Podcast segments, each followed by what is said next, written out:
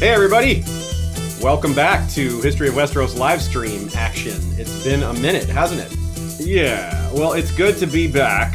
Very, very good to be back. We've done, you know, I've been on some gaming streams, and some of you have come to those. So, yeah, again, welcome back, everybody. Look, yes, long live Todrick Stark. I got my uh, Todrick Stark shirt on, of course. All three of us have Todrick Stark shirts, as it happens, thanks to Ch- Ch- thanks to Chuck L of uh, Fan Maniacs. That's F A N A Maniacs. And Chuck actually also helped me with this cosplay that I'm wearing. He applied the patches for me and all that. So shout out to him and his website. Absolutely. If you are a fan of The Expanse, you may recognize this uh, get up that Ashay is in. It's very cool. Tycho, it's a yeah. Tycho Station jumpsuit decorated with some rainbow flags. And it's awesome and hot, and we love it.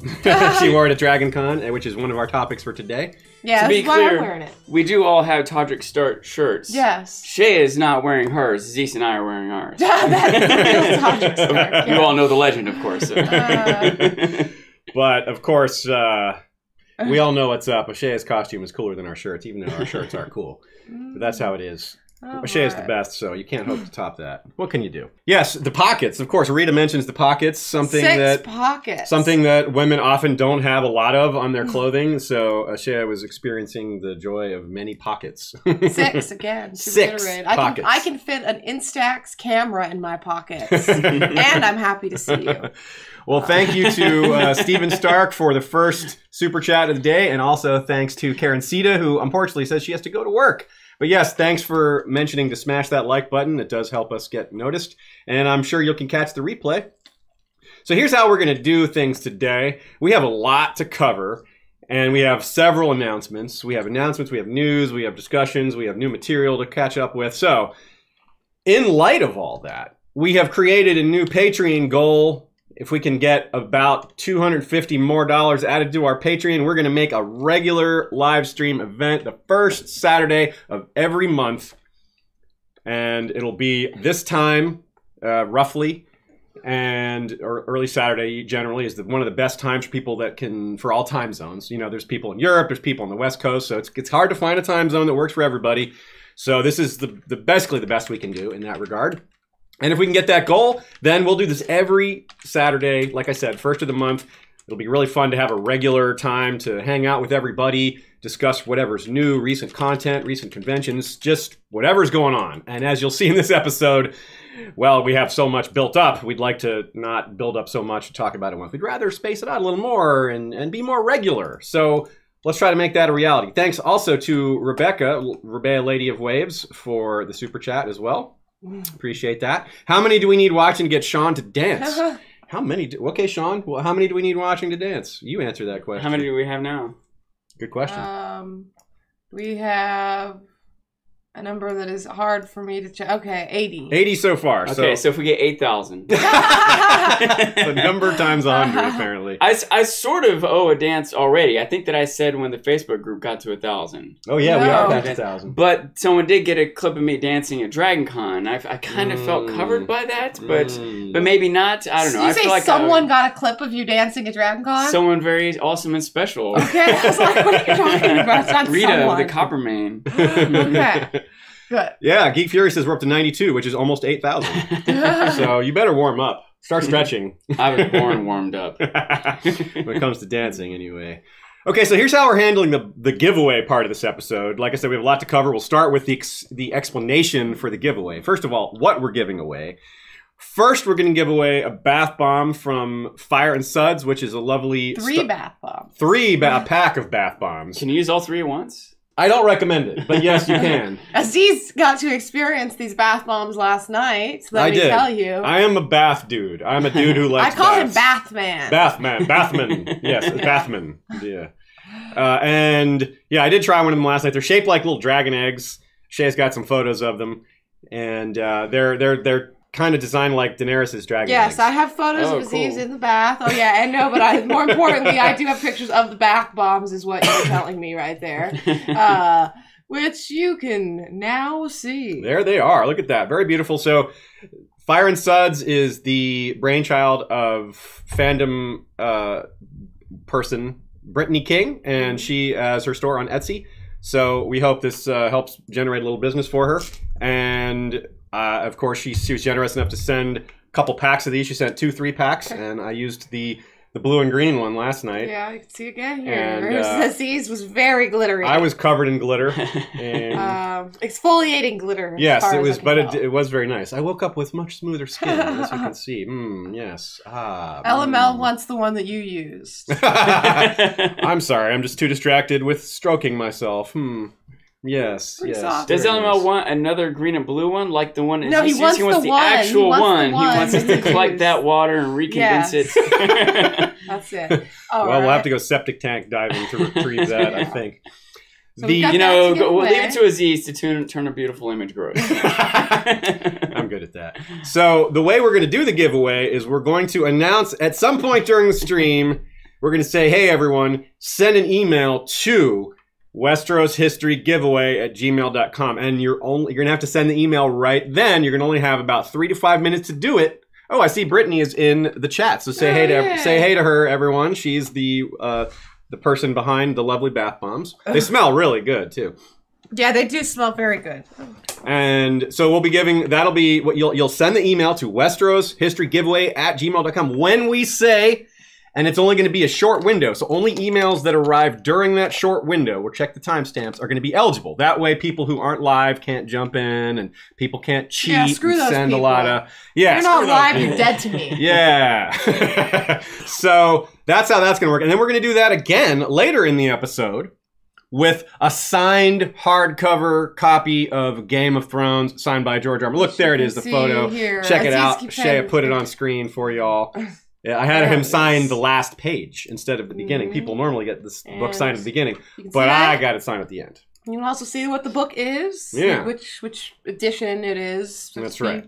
We we purchased it in San Jose at Worldcon, and we're going to talk about Worldcon at the end of the stream. Sean can't be here for the whole episode.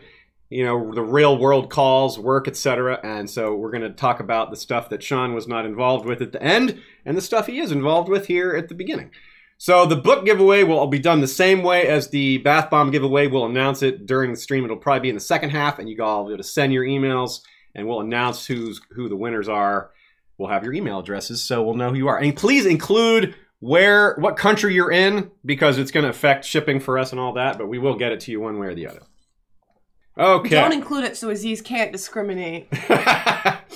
we i refuse to send the book to anyone in Madagascar. madagascar yes madagascar we Or those- the moon. those no one on Mada- the moon. yeah or the moon screw the moon those mooninites we don't So like we also we don't have like something uh, about Shire Post to chat Yeah, about. so- so- right? one of the thing if we get our patreon goal of having this recurring live stream the gift part of it will be recurring as well we will always give something away we've already got the next thing lined up for whenever that comes which if if, if you know our patreon gets to the goal soon then it will be soon Shire Post Mint coins. I love the Shire Post Mint coins. Of course, the name Shire Post is supposed to make you think of Lord of the Rings. That is, in fact, what it was first made for. This was a small business, just a family-run business. These, these coins are pressed in in their basement, and And these coins in particular that I was just showing, just that I put on a little prematurely, um, as it turns out, are pre-conquest coins for anyone asking about what the deal was with that. Someone asks if I live in Atlanta, will you deliver personality? They mean personally, I think. we always But deliver personality. we I do. hope. It's, it's true. Only But in you know, I- we would we would probably deliver it personally if you lived in Atlanta and you requested that. Sure. Um, So Shire Post know- has already told us that they would give us some coins to give away to y'all. So we're already we already have that set. It's just a matter of when we're going to pre-conquest coins are extremely fitting for us. So Yeah, yeah, there's you can Rhoynar see with there. a turtle shield. Yeah, that's I put that front and center. But yeah, there's the Kings of Salt and Rock. There's you know the Arctic Aaron Star, and there's uh, what are there? One, We two, have a- three. We have a few of those coins already. Not these ones, but yes, there are. There's something like Post. eleven Shire or Post, yeah. twelve Yeah. Uh, new coins they introduced. We Steven have, Stark, who's um, watching, I think, gave me some. He gave the you, I first think, one, of maybe one of the Thrones. Braavos ones. I think Yeah. it was. So Yeah, they've had them yeah. for a uh, while. We've got we a, have a bunch. we have a, cou- a couple of Kellogg Greyjoy pennies, the Faceless Man coin, like you said. There's the Daemon Blackfyre Golden Dragon. Yeah, they've done a few already, and they've done other fandoms. They've done, I Mhm. believe, there's some Stormlight Archive coins that they've done. They've definitely done Conan. Mistborn. Mistborn. That's what I was thinking. If it wasn't Stormlight Archive, yeah, it was, that it was would be weird for them to have. You're right. Them to have this the spheres. The spheres. You're right. That'd Yeah, be, it's that'd be impossible, but yeah, I don't know how they're going to fill them with Stormlight. Got my so Brandon don't know about Sanderson novels crossed up. So yeah, Yeah. there's that, and then there's the Conan, um, Hyperborean, and uh, King Stigai, Killer Chronicle. King Killer Chronicles. Yeah, so they're doing, they're really branching out and doing some cool stuff. So we want to re- definitely, you know, promote them more and get get y'all ready for a giveaway next time around. Real quick, I just want to point out if anyone can notice that shadow right there. That's Jake in shadow. Oh, we have the cat in black and white. Cat ears appear in a shadow there. That's funny. You never know. He's lurking. He could be coming for us. Mhm. Okay, so that explains our giveaways, and that's, By the way, I just have to say, I have to make an announcement about how many announcements we have in this episode. Aziz and I are astounded, truly astounded. We have a lot more coming for you later this episode. and this is why we need to do this more regularly. I think, yeah. So, so let's get through these as quickly as we can, so we can get to the big most news is that we're now on Spotify. Yeah, how cool is that? We're on Spotify now. I listen to Spotify all the time, so I'm particularly happy about that news. Yeah, I'm a I'm a recent convert to Spotify. Shay and I just got well, really, I got really, a she family discovered plan. that family plan. And we since we're in the same house, I can get on Spotify on her account for free. So just in time, we're all getting all Spotified up over here. you know, I didn't even think of it till just now, but is there a potential to be on Pandora? Oh, that we could be on Pandora. I don't oh. think Pandora does podcasts. I don't think they do Or They have comedy for sure. They have Huh. comedy. Well, something to look into. Okay. Very cool. Good good point. Um, someone says, "Please wear appropriate pants. You can see our junk. You can't see my junk. There's no junk didn't down here. Sean. I, I don't have any junk in my. I don't have any junk in there. They're they're unsullied. Only high quality. If well, we all anyone's know Sean is unsullied, and so yeah. Yeah. I don't think you have to worry about him. If him. anyone's dissatisfied, I can just take my pants off right now. so let's see what else. What's the next announcement we have? Okay, so Twitch. the Twitch streams now are uh, for people who follow our Crusader Kings 2 game streams. I play the game Crusader Kings 2 in the with a mod for Game of Thrones slash Song of Ice and Fire. It's extremely well done mod. We have posted seven or eight videos on our, sh- our regular History of Westeros feed, but there's been enough requests for us to do them more often that we're moving to Twitch so we can do them more often without cluttering up our regular stream with game streams that not nearly everyone is interested in. Some of you guys like them a lot. Some of you, eh, it's not for you, and I understand that. So we, we want to keep them separate. So they're going to be on Twitch. Twitch is free. Go to twitch.tv slash history of Westeros to follow us, and hopefully you enjoy those streams over there. If you haven't, come check them out sometime. And we may or may not be posting the replays on a separate YouTube channel. Twitch will store them for 60 days, so they will be there. But if we want to keep them for good, yeah, we're going to want to save them on the YouTube channel. So we're still working out the finer points of that. But the bottom line is twitch.tv slash history of Westeros. Follow us there. And we're going to be playing other games too. Uh, that's the other thing some that we. Quiplash on there. Yeah, there's a lot of things we can There's do. Other new Jackbox games. Anyways. Yeah, so it's going to free us up to do more of that, having it separate, because it was a little restrictive having everything combined. Uh, so that's that. Um, let's see, what do we have next? We have YouTube has changed some things with how you get notified. On it used to just be if you were subscribed to a channel and they went live or posted a new video, you would get a notification. That doesn't happen anymore. You have to click the little bell icon under the video window. It's right above the comment section, right next to where you would click the like button, which please do that as well. Click the like button on this stream. And that helps you get notified of our live streams. So, and of course, whenever we post a new video, that goes up too. So that's important. So please click on that. Keeps keep you up to date on what we're doing. Um, as far as uh, some future things, we want to tell you what's coming up for us in terms of our regular content. Yeah, we've got an episode coming up called uh, "Why We Love ASOIF Art." Probably won't be the only time we do one of these because ASOIF art is not something we can exactly cover in one episode, is it? Yeah. but for starters, we would love to show off not just art that's known in the fandom, but people who have made art, not just just you know fans and stuff. Not to call it fan art, but you know what I mean. That that term isn't appropriate, but it gets the point across sometimes for some Yeah. people. So we're going to be showcasing a lot of people. It'll um, it allow us to show off more of Michael Klarfeld, more of Sand Rixian, more of some of the people who have done the Dragon Egg art for us, things like that. So that's all going to be fun. We're going to have that in the future. As far as scripted episodes, I originally planned on having Blood Raven 3 next, but we're going to do Nymeria 2 second instead, or next instead. It's I've been making more progress with it. It's just I've had more flow. The ideas have been coming more easily for it. But also, I'm a little suspicious that Fire and Blood is going to tell us something relevant. Not that Blood Raven could possibly be in the book, But any of you who have read the Fire and Blood excerpt know there was details about Silverwing and the wall, and that might be really relevant. So if he's going to throw that in, you never know. Maybe he throws in a little something about someone being a greenseer or something about the children, just something that might apply. So we don't want to get ahead of ourselves, and we're pretty sure there's not going to be anything Fire and Blood oriented about Nymeria. And even if there is, we'll still have a part three to, to catch up on and add that in. So this is just going to make more sense for us. So that's the plan for that. Now, in addition to our new Patreon goal, we have a new way we're going to handle Patreon votes.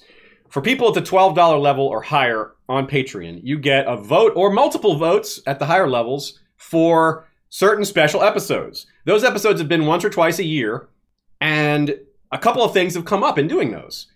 Quite a few times, the winning topic has taken more than one episode to cover, and that kind of throws off the program a little bit. Nothing wrong with having an episode that takes multiple instances to cover, or a topic that takes multiple instances to cover. However, when we plan for one episode and it turns into three, that really throws things off a bit.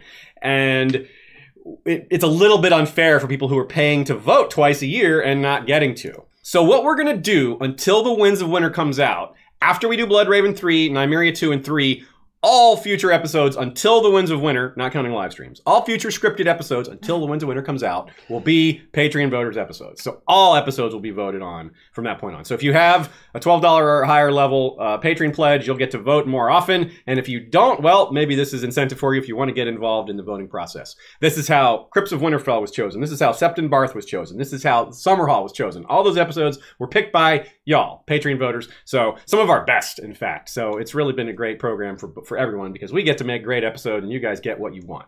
So that's a win win win situation. So that's that. I think we're pretty much through the announcements now. We have a couple more that we're saving for later in the episode, but that is the bulk of it. So let's get started with our con coverage and then we'll work our way up to Fire and Blood and Dark Sister, which we'll be closing things out with. Mhm. So I've been talking for a while. Yeah. So how about you guys jump in, start us off with with the Dragon Con experience? It was so much fun, wasn't it? Yeah, it's all right.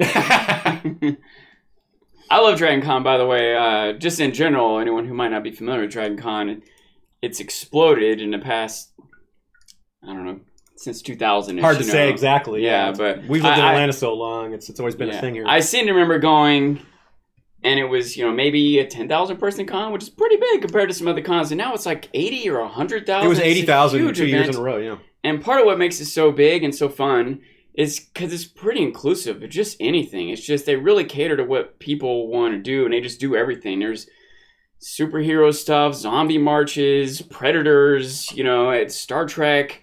Like every fandom, anything you could think of, they have all kinds of music events, screenings of movies, Rocky Horror Picture Show. They have scores of dances, just impromptu music events come up. People just walk around with boom boxes and set it down in a circle forms. It's just like it spans multiple five or something hotels. You could Like just six now. you could just yeah, you could just like go down to Atlanta at midnight on Sunday. And not even go into the con, not have a badge or anything, and it'd just be a party in the streets. It's like Mardi Gras. It's like Nerdy Gras is fantasy. what It's like call Nerdy it. Gras, Nerdy Gras. yeah. Yeah, it's just an unbelievable event. It's the coolest thing that happens on Earth. I swear to God. So yeah, there's they and they even have like a big room full of just old school and new school video games that most of which are free Yeah. to play. For example, just just one thing, just one example, and they're just a giant room of, of like, free games. Battle tech machines. They have a gaming room with like board games and Magic. Uh, you know, Yu-Gi-Oh, whatever other kinds of uh, tabletop gaming, electronic games. It's it's such a huge event, and and plus they have panels. They have uh, stars. They have all kinds of. I, I mean, I can't go on enough about what an event it is and um, how fun I always have without any particular schedule. The cons I've gone to have been like the Game of Thrones cons, and it's like it's almost like going to college. I don't mean that to be negative. Uh, it's it's Yeah. it's Game of Thrones college. It's like nine to five. You like go to class. You know what I mean? And the, and the classes are on the Swords of Westeros, or you know the sisters, uh, or you know just all the topics you can imagine, the types of things we do podcasts on. And they they have all that at Dragon Con too, but they literally literally have. 100 times as much stuff. Literally 100 times as much so stuff amazing. as, for example, Ice and Fire Con. And, a- and I don't mean to downplay Ice and Fire Con because the smaller cons become more intimate. You can almost literally know everyone there at a smaller con like that. That's a wonderful advantage. But, uh, I agree. Speaking of Ice and FireCon, there were a lot of our Ice and FireCon friends there. Yeah, one of the- they that- do a lot the of panels. They yeah. threw the North remember the North remembers how to party party. Wonderful name for a party. And uh, we helped out with that a little bit. Um, Sean and Aziz went to the Looney Theories panel. It's like a late night thing, and here's an image that Sean took. You can see our very own Jinx right there, taking a picture of them. And uh, there's Chloe, Girls Gone Canon, and all that, and uh, Tara of Ice and FireCon, That's the right. Kikieri. the, the, the panel started with them trolling Chloe right away Mm. with some of her favorite Dane theories. So everybody had a good time except Chloe. No, right Just in kidding. front of me, by the way, in the audience, you couldn't see in that picture, but if I had like turned the camera to the right, Yeah. someone was wearing a Manimal shirt. Oh, cool. Well, it's probably like Jason or something. I don't know. Shout out to the Manimals and Haley Bowery there. Mm-hmm. And yeah, so there were the, the Looney Theories panel was really fun. There were a lot of uh, well, as you might think, Looney Theories. It's a good time. It's fun. They're they've put a lot of effort into trying to get Dragon Con to have a larger Game of Thrones presence. It doesn't, you know, as big as it is, it doesn't have a huge Game of Thrones presence. So Yeah, the photo hour, the photo shoot hour, which if you go to Dragon Con, I highly recommend you go to the different photo shoot hours, even if you're not a cosplayer. That's where you can get pictures of all the Game of Thrones cosplayers. They're all going to be there, and you can actually get photos because Dragon Con is so busy and crowded. You can be walking through a hotel and see a great cosplay, but there's no way you're going to get a picture of it, at least on a decent one. there's places you can't take picture. They have certain areas where Yeah. you just have to keep moving because of the traffic is so high. So you're like, I I, wanted to take a picture of that, but you can't.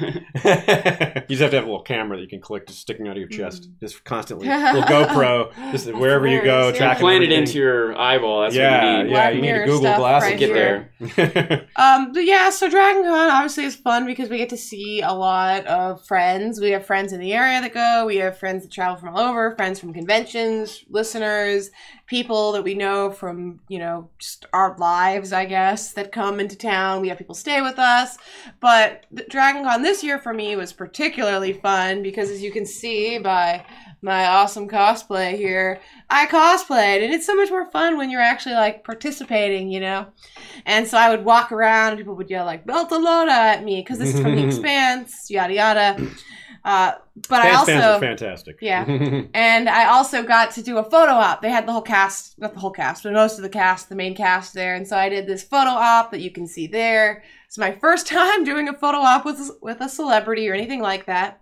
It was extremely fast, but You I look just, like the celebrity there. Yeah, you're the, you're the, two, the two dressed up there. They're, they're posing with you. You and Brian. That's Brian, our friend Brian Yeah, Hoskins that's, there. that's Brian. Uh, it's- it's- yeah, I'm just, shh, people know him from anything? They might probably know Jasmine more likely because his his wife Jasmine is uh, tweets during Game of Thrones uh, during a George R. R. Martin interviews Snazosaurus, That's right. That's and very she right. also has a D and D podcast. So That's shout out to. Jasmine. Yeah.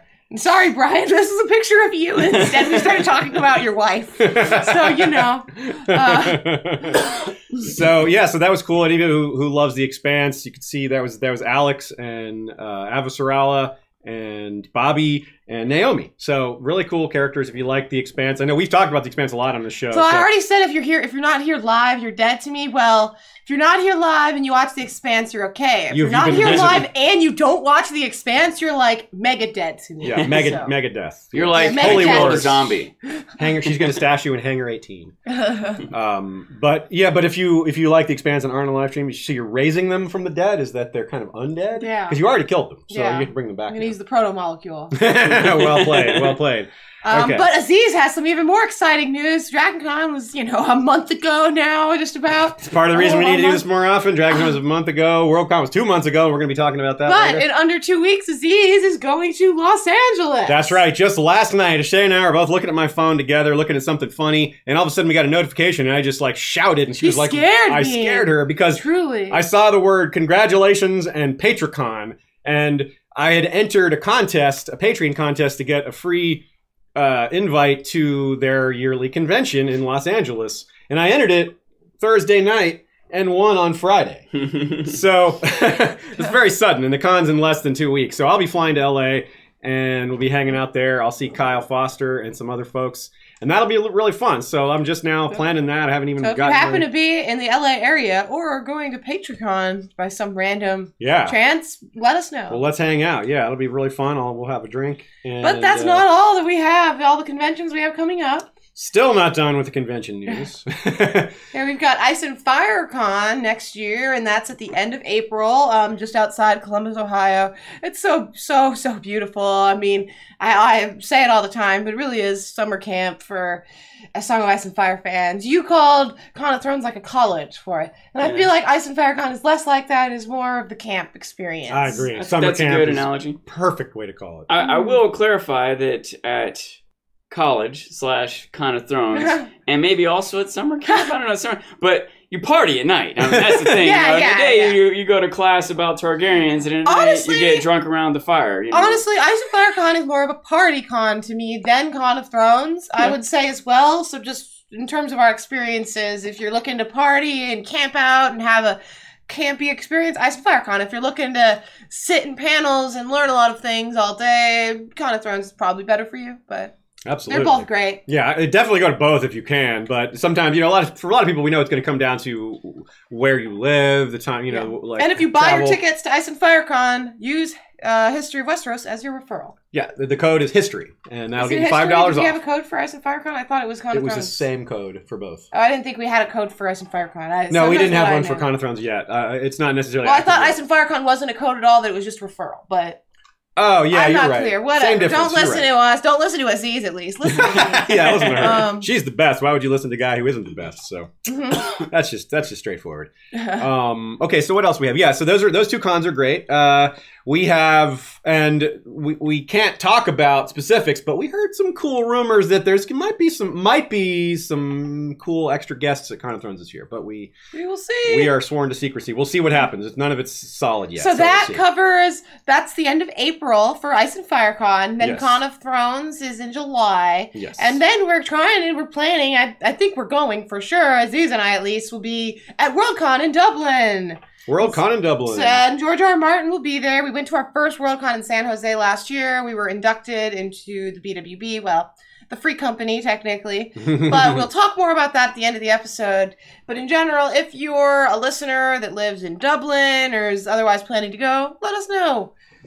I'm not quite cosmetol- cosmopolitan enough. For You can't even this say the word cosmopolitan. You're- so you're not a damn right. cosmetologist. Worldcon stuff, so they'll be talking about that once I've gone. Thanks to Hmm. Matthias C for the super chat. He says more puns. Sorry, we'll keep them coming. I think that's a request for more puns, and he's apologizing to everybody else. But I'm not sure. But we'll, well, that's how I choose to interpret that. So, we've gotten through our uh, content now for the main Content. But we are still going to talk about Worldcon at the end of the episode, and we're still going to have some other announcements for you. that's true. We, have some things that we're guesting on, for example. That's um, true. Very shortly. Very true. In fact, well, let's at Let's- least mention one, of those tonight. Thanks to uh, Secrets of the Citadel, I'll be guesting on her live stream in about five hours. Is that Yeah. right? About five hours. I have to say, okay, so this is like a, meant to be like a spooky, scary themed, like Halloween themed episode. And um, Gemma, Secrets of the Citadel, she asked me to be on it. And I thought about it for a little bit about what I would talk about and decided that this, the scary stuff freaked me out too much. I, I might have nightmares after thinking about it. well, what happened the other night? I had a nightmare about Gregor Clegane Oh, that's like, a nightmare. coming into our my bedroom, like, and I was like trying to close the door, and he just grabs my head. It's terrible, terrible. So basically, no spooky, scary stuff for me. Halloween's the worst month for me. Um, but Aziz will have fun talking about creepy things. Yeah, I, I'm I'm cool with it. I, I don't I, I don't have bad dreams ever. I'm one of those lucky people. so yeah, so that'll cool. Check us out on that. Check out Gemma, and there'll also be Con Snow and San Rixian, I believe. Gemma, who else is there? I forgot to put that in in, in front of me, and now I forget if that's is LML going to be there too. I don't remember. We'll see. Okay, Yeah. so All right, now Let's- on to this excerpt that we had Sean read. As you might guess that he's here, Sean read the excerpt. Oh my god. right, how cool is that? Sean actually reading some A Song of Ice and Fire history. We're getting some takes from him here. I was gonna finish all the rest of the books, but instead I read this little excerpt. So yes, LML is in the stream tonight. That was I wasn't remembering wrong. So yes, and uh, Oh, and Kyle apparently. and. Kyle too. Excellent. That's gonna So be Azor fun. hype is Kyle. Azor have, we'll have a lot of that'll, that'll be a pretty bumping live stream there. Yeah, There'll and some or people seven will be dressed up, as far as I understand it. Yeah, I'll have to put Mm. on one of my uh, Game of Thrones hats. I don't have Just a wearing whole my lot. coveralls. Of... I can wear my Dothraki jacket. yeah, you can wear that. Um, you So- can carry your shield. yeah, I have a Better Call Saul or Better Call Drogo, whichever. Pick your pun. They're both puns. Um, And so- lawyer jacket. Anyways, with Sean reading the excerpt, I wanted him to read the excerpt and I wanted to know what his thoughts were on parallels because Sean is not part of social media still that often. He has Twitter, but it's not like he's checking it all the time. He's not he's not up to date on Twitteros, so, Yeah, so to so- speak. His takes are interesting Yeah. because he, you know, his approach is different. His, um, you know, he's got a different mindset of some things. So we like sometimes that that uh, presents us with some interesting takes that we might have noticed, and sometimes it presents us with some humor. So both time, both good things come out of it. So Sean, we asked you who you thought were parallels to the main characters, and so uh, you could go ahead and tell us what you thought. All right, let me see if I can remember names. I And wrote it right remember there. everything right, Get right? the right Um. Yeah. Okay. So my first thought was that Alaric, aside from apparel necessarily, even as uh, like, man, this guy is on thin ice with uh, Ha, Allison. thin ice. Is that her name? Yeah. Like, yeah, Yeah. yeah. Um, uh, you know, I don't know exactly the the relationship or expectations they would have for each other, but I felt like he was a little cold toward her. I mean, you know, uh, but um, A Stark cold? yeah, That's impossible. don't know about that. um, but I thought that it was similar to to Stannis. I, I felt that I somewhere between maybe a cynicism that he has and a confidence in his position combined. Like he just kind of spoke his mind a little bit and wasn't as worried about pomp and circumstance or whatever, you know. And um, and for Alysanne, I thought that she reminded me of Tyrion uh, for a couple reasons. One, she was following Tyrion's path, you know, heading up to Winterfell and then to the Wall. Mhm. And along the way, kind of like Tyrion, despite being met with coldness sometimes, was still uh, kept a sense of humor about him, kept things light, was able to kind of like say what he believed or maybe even get what he wanted without ruffling feathers too much, you know. Like he came upon someone whose feathers were already ruffled and smooth them out, you know. And I feel like Tyrion did did a lot of that. So yeah.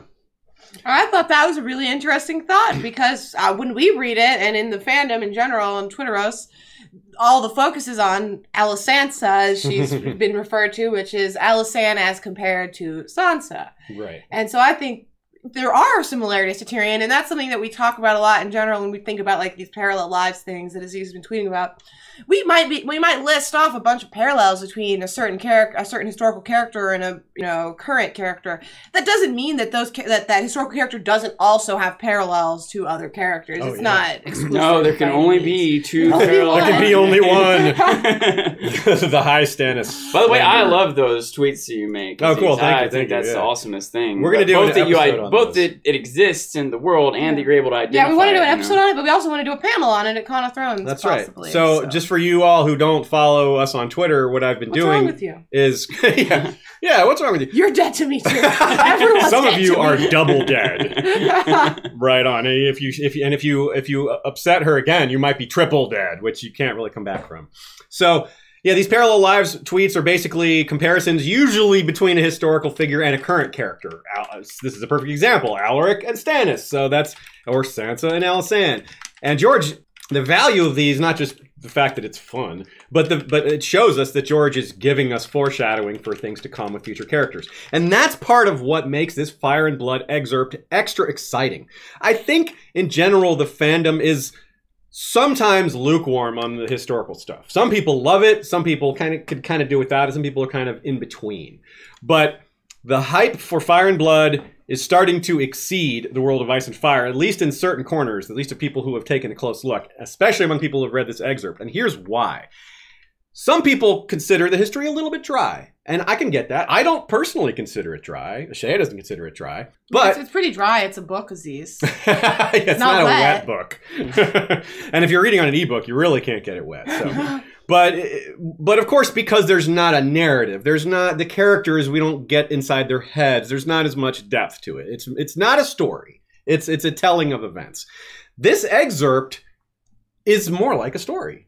It's Yeah. got it's got dialogue. It's got characterizations that it feels more like a story. It feels more like a narrative. It's still history. It's not a narrative, but it's closer to being a narrative than the World of Ice and Fire stuff. So I think George heard this I think George heard that people were a little, you know, it's, it's still the book was a highly successful. World of Ice and Fire was a smash hit. We love it, but if there's something to pick at it, this would be a, com- a minor complaint. And so I think George heard those complaints because apparently we have it on good authority that this excerpt was written within the last year. So George maybe tweaked some of these things. He added some of this characterization. He wanted to make it a little more relevant, a little more warm, uh, which is important because of all this northern stuff. You got to keep that warmth. I can also I can also imagine it just in general he had like a series of events in his history in his mind that he wanted to get out, but over time these characters have taken on a life that he's been able to add to. So That's very true. That's very true. And Alysanne's always been a favorite in the fandom because she's this amazing, smart woman who did a lot of great things. Good Queen Alisan. It's more like Alysanne. Great Queen Alisan. Seriously. Fantastic Queen Alisan. Incredible Queen Alisan. Awesome. Amazing Queen Alisan. awesome probably. San, yeah. Yeah, you call her Akka. Akka San. Yeah, no. Anyways. but she, but but the caveat to that, is despite people thinking so highly of her, we don't really know that much about her. Despite Jaehaerys' reign being by far the longest reign of any Targaryen king, it's kind of a mystery. We know a lot of the high points. We know some kind of important things that happened, but there's a lot of missing detail. There's a We lot have of one, between um, the lines stuff. That, Question here from Alexandra Sandu. Sandu. okay. She said, I'm a beginner, so I'm sure I'm missing something. But what are the similarities between Sansa and Good Queen Good question. I think we were going to get to that. We may as well do it now. We'll also Yeah. talk about some of the things you talked about with Tyrion because I think those were And the thing I want to talk about here is who's Jaehaerys then? Yes. Okay, that's a very good question. Um, okay, so I have my own thoughts on Yeah. that, but let's talk about Sansa, good, about Alisansa. Let's do that. Uh, of course, feel free to send your questions, folks. This is the portion of the episode where we're taking where it's best time. We'll take questions at any time, but this is the best time for it. We're, we're, specifically setting this time for that, and we'll want to do our bath bomb thing pretty soon. Yeah. Um, but not quite yet. We'll we'll get through a little farther in this. Okay, so yeah, Alysanne and Sansa. Well, first of all, w- Sansa's arc is notable in how well she keeps her composure. She is always, no matter how bad things get, she never starts like cursing people out. She doesn't. She may start crying or get upset, but she keeps her demeanor remarkably well through a number of really awful experiences being abused by Pycelle, being abused by Joffrey, being well, just lots of various forms of abuse at the hands of men and women because of Cersei and and character and other characters. But there's uh and so A- Alysanne, what you can see here is the potential for Sansa to develop into a character like Alysanne is now, someone who is doesn't wilt in the face of Stannis's or Alaric's Alaric's you know rudeness and coldness. Someone who just returns that coldness with warmth and is like, no, I'm not going to sing to you. I'm going to define the terms of this conversation. I'm going to define our interactions, and they're going to be friendly. She just refuses to to go down. She always keeps it up. She always That's keeps. pretty dirty, Aziz. She refuses to go. She refuses to go down. I'm I'm defending her honor. and Nothing dishonorable about that. Yeah, yeah. what are you talking about? Stop shaming everyone, all of our listeners, okay? okay. Hmm, how did we get here? Uh, the cold winds blow from the north. okay, okay, move on. okay. What what have we done? Um, so so basically, so you see a lot of that in this whole, whole kind of listening to everyone, being a good queen, taking everyone's concerns. There's that bit where she goes to White Harbor and and has this ladies' council where she listens to the concerns of of women, not just rich women, but common born, so women of all levels. So she's really showing her ruling chops and it's the kind of stuff that people in modern times can appreciate stuff that would it seems it's like way ahead of its time and you can see that kings and queens after her did not follow her lead uh, we don't see queens wielding as much power in Westeros after not long after Alysanne. Mostly it's the Dance of the Dragons that, that kind of tanked all that. But that which is another topic entirely. But it's yet another interesting thing about this about this excerpt is you see a queen with so much power. I do remember when we were reading. I was like, "That's genius! It's freaking genius!" I can't, like, I can't believe that that's not like just a standard institutionalized thing for all of history. Why hasn't this been happening? You know, like, yeah, it's really it's it shows you some things. It's like, yeah, this should be like, look how good she is. Give other women a chance, and uh, but it's all these power games, and um, that's the Game of Thrones for you. You know, if you can exclude a whole power group from from from being eligible to win the throne, it makes it easier for your group, which in this case is men. So anyway, The um, worst. yeah, the um, so we have some artwork here as well. I'll do the first slide now, Yeah. I think. Um, which I just love our fandom so much. I'm so glad to see that there's already artwork from this excerpt. So here we have on the left um, Alisan and Alaric. This is by Naomi Makes Art. You can find her on Twitter, Tumblr, etc. She makes a lot of lot of great um, a Song of Ice and Fire art and other art, but like Star Wars, you know, a Song of Ice and Fire mashup pieces and stuff like that. So I like that a lot. Um, and then we have in the middle and on the right, we have work by Sanrixian. In the middle, we have Alisan with Silverwing. And then on the right, we have Jonquil Darke, the Scarlet Shadow, aka someone I have to cosplay now. yes. So, this, if in case y'all missed it, or if you haven't read the excerpt and are relying on us to kind of explain this all for you, which is totally fine, we. If you were relying on us to explain it for you, you're out of luck because we have not gone in this in a very organized way. We're kind of just jumping around, here. but it is a short excerpt. So, the Jonquil Darke is a very unusual character. She's a wildling and a sworn shield to the queen. Wait, which- what are you talking about? You're, you're talking. What are you talking? About? Oh, you're talking about John. I'm talking yeah, about Scarlet Shadow. John Dark. My bad. John, I got my Jonquil Darke is the Scarlet Shadow. The Wildling Spearwife is a different person. Oh, Is Well, my understanding of that. did I Which get that why- mixed up? Which is why Jonquil Darke is got the red and all the red like that. Um, actually, Sanrixian modeled that off of my um, Danelle Austin armor a little bit. yeah, that looks Um, really good. But I'll go ahead and play. We've got another piece of art from Sanrixian as well that maybe will communicate this better to Aziz. yes. Jonquil Darke. I got that Scarlet mixed up in my head. Don't and listen the to me. Wildling. We don't have a name for the Wildling Spearwife. That's why. I, No Uh, wonder I couldn't think of her name because she doesn't have one. All right then. Yeah, Well, there's no no name for that Wildling. Anyways, so that's really cool. The idea that there's a wildling sworn sword is just a cool idea. Kind of reminds us a little bit of, say, Osha. You know, Osha Mhm. maybe isn't quite as fantastic of a warrior, but you know, while there's not exactly a lot of wildling women who aren't with the wildlings, right? Uh, they're they're all mostly with other wildlings. So that's pretty cool. Yes, Jonquil was a noblewoman of House Dark. That's right. Of course, I sh- should have known that as soon as I said it, because Dark. We all know Dark is, is is a s- cadet branch of the Darklyns, and well, we don't all know that, but now you all know that. I knew the hard one, and not Yeah, easy somehow one. I'm gonna guess Sean didn't know that. No, I did not know that. Two thirds of us know that. So yes, so uh, yes, we've got some other cool art here. There's I other- showed the art. You got the good I ones. showed Okay, the we got the good ones. We got more later. Yeah, fuck all the bad ones. I'm gonna show those now. We're gonna show the bad ones. Um, but no. So, anyways, we were talking about uh, Alisansa, but see, my question here is, if we're gonna make comparisons between Alaric and Alisan, is there a comparison of Jaehaerys to someone? And um.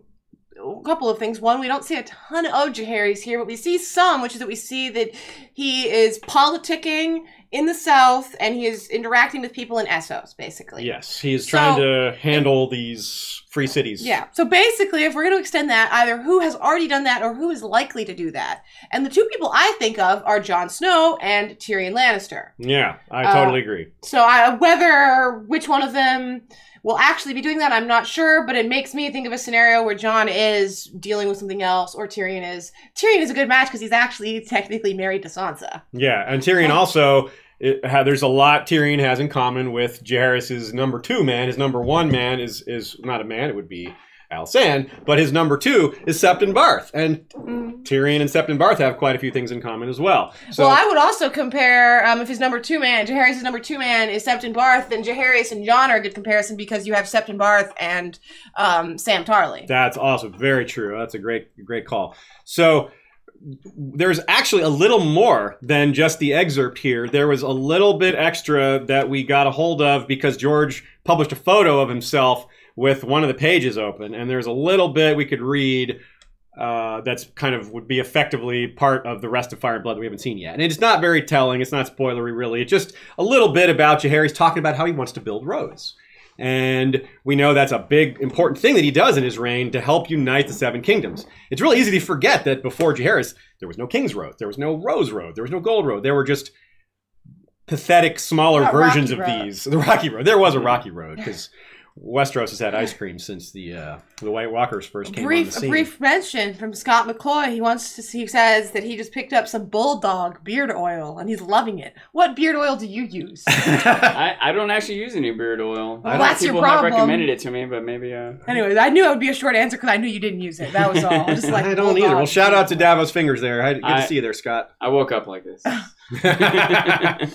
Uh, So yeah, so some other parallels there. Jaehaerys' reign is characterized by wanting to improve the realm, by wanting to create consensus, by wanting to bring things together, and that is a perfect example of what you're saying about how he's like John, because John was trying to bring cultures together that weren't that had never been together and that have a lot of issues with each other, the North and the South. In in Jaehaerys' case, in John's case, we have the Seven Kingdoms and the Wildlings. Right, that's an important one. He got in a lot of trouble for got him killed literally it Yeah. just he happened to come back from that but that is a main the main reason that happened and as far as Alisan goes with them together it's it's a little hard to see like if you think of Jaehaerys as Tyrion and Alisan as Sansa well they were married for a little while Scott McCloy count, correct, corrected you is something that I was curious about. whoa did I get my wrong Scots there Apparently, well geez I'm well still shout out to Davos Fingers wrong Scott Jeez, I'm all over the place today. Yeah, you I got my darks mixed up, my wildlings mixed up. I better just sit here and drink more coffee while you guys.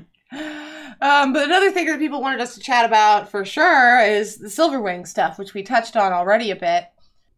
And certainly, there's a couple of things here. One is uh, how possible it is to sidestep, side fly, so to speak. Side fly. uh, you can't cross the wall, but really, you, it's not like it just goes out forever out into the ocean. You know, you, there has to be a certain point at which you can cross. I don't know that that's that sort of uh, trickery is going to be how George addresses it. It seems kind of a cop out. Be like, well, we can't cross the wall with our dragons, but let's just fly out a few yards, a few hundred yards to the ocean and then cross. Yeah, yeah, it's a good point, and you wonder that like the the details here. But just to be clear, in case anyone hasn't read the sample, Silverwing three times refuses to cross the wall, which is as we you know as we have seen in the TV show, we see dragons pass the wall, and we don't need to get into what happens there, but just the idea that they don't can't cross the wall in the books or won't cross the wall is really interesting, and it touches on the old thing we're told about the wall from the beginning is that magical creatures can't pass the wall. So we see John struggling to communicate with Ghost when they're on opposite sides of the wall, but on the other hand, we have Blood Bloodraven sending visions across the wall. So it may be a matter of who's strong, or maybe Bloodraven is strong enough and John wasn't. Mhm. Um, or clever enough, or lucky enough. who knows? Uh, yeah, it's, uh, magic. it's I had a couple yeah. thoughts on it. Uh, one is, and, and again, my perspective comes from the show first. So my thought when the dragon didn't cross the wall was that it was choosing not to. It was scared. It detected something dangerous or evil. Not that the wall Um, stopped it, but that right. the dragon She refused. was like, I'm not going over there. Yeah. Okay. Yeah. Um, n- no, I'm not sure how right I am, but that was just my perspective. Since on the show I see dragons go across, it didn't Yeah. occur to me that it just wasn't able to, you know. Um, but furthermore, another thought that I had because I do know I do am aware enough of things that the wall is some sort of magical barrier, right? Yeah. I know it's, it's accounted for, or attempted to account for when people are thinking about what's happening or what might happen. But this is a thought that I have. Let's just say that there's some some law or rule or whatever that magic can't get across the wall, right?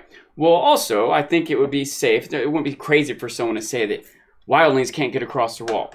Except sometimes wildlings do get across the wall, right? Sometimes they do. Generally speaking, they can't, but sometimes they do. Maybe, generally speaking, magic can't, but sometimes it does. Yeah. You know? Yeah.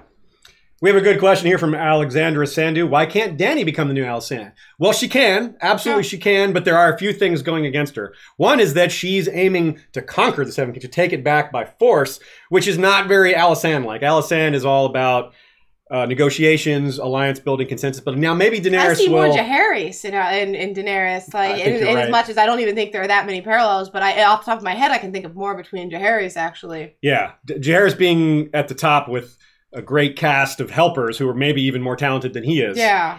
Um, with so maybe Dealing maybe a- with the free cities and, and, you know, in general with Essos. Um, and uh, again, we've seen Daenerys, like, I do tend to think she, she's she's not long for this world in general, but uh, realistically, if she were to become queen long term, she I think she would be doing things like how he's building roads. I think that she would be trying to improve the lives of her people just based on her experiences in Slaver's Bay. Yeah. We have another good um, question here from Preston Cox. How would ghosts pass through the wall if magic creatures cannot pass? Well, direwolves aren't magical creatures. The the the war the bond between a human and an animal doesn't make either of them magical creatures. Like John isn't a magical creature. Well, after resurrection, maybe you could say he is. So that's not necessarily the best example. But for example, Robb and Rickon, they're not magical creatures, but they apparently had a skin changer bond with, or have a skin changer bond with their work, with their with their direwolf. Direwolves are real animals, and they're extinct on Earth, but they really did exist.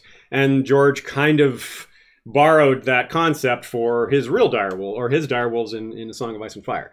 So it's they're not technically magical creatures, and if, and Melisandre apparently isn't a magical creature either because she can pass the wall as well. But she was born a human; she's become magical, whereas a dragon is just a magical creature. It's it's it's it's an engineered species, probably. Also, let's just say that the dire wolves or Melisandre whatever were magical. Again, it could be that I was speaking kind of generally about the idea that even though in general wildlings can't get across this wall, but sometimes they find a way, you know. Yes. But it may even, and this might be a whole Pandora's box to open, but there's been a lot of talk about the different types of magics, you know, in in the world. You know, some maybe are religious, or some are uh, green seers, or there's all different types of magic, and maybe some Yeah. can pass the wall, and not others. You know, That maybe it even has to do with the time of day, how whether how close it is to winter. You know, yeah, if it's you at know. night, no. Yeah, it's a, you can imagine that it would be really easy.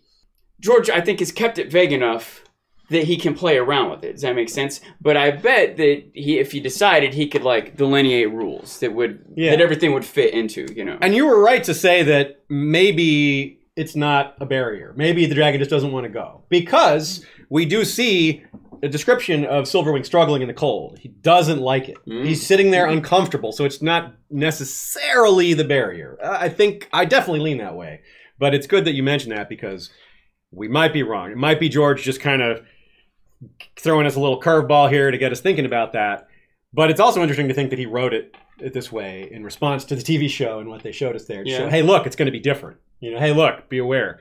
you know, maybe also the barrier used to be stronger. Maybe the Hmm. same reason the the the others are coming forth is the same reason that Yeah. dragon couldn't pass before, but now it can. Maybe That's the magical barrier is degenerated. You know, But think about this. Think of the timeline here. At this point, this is fi- roughly 58 AC. We're almost 250 years prior to Game of Thrones. So that we don't think the others were awake yet. We're pretty sure they awoke in like the 290s. You know, because the scene with the opening that opening scene is a maybe 297. It's the, Yeah. basically the only scene that happens before 298. Why would they So- bother waking up if they can't even cross the wall?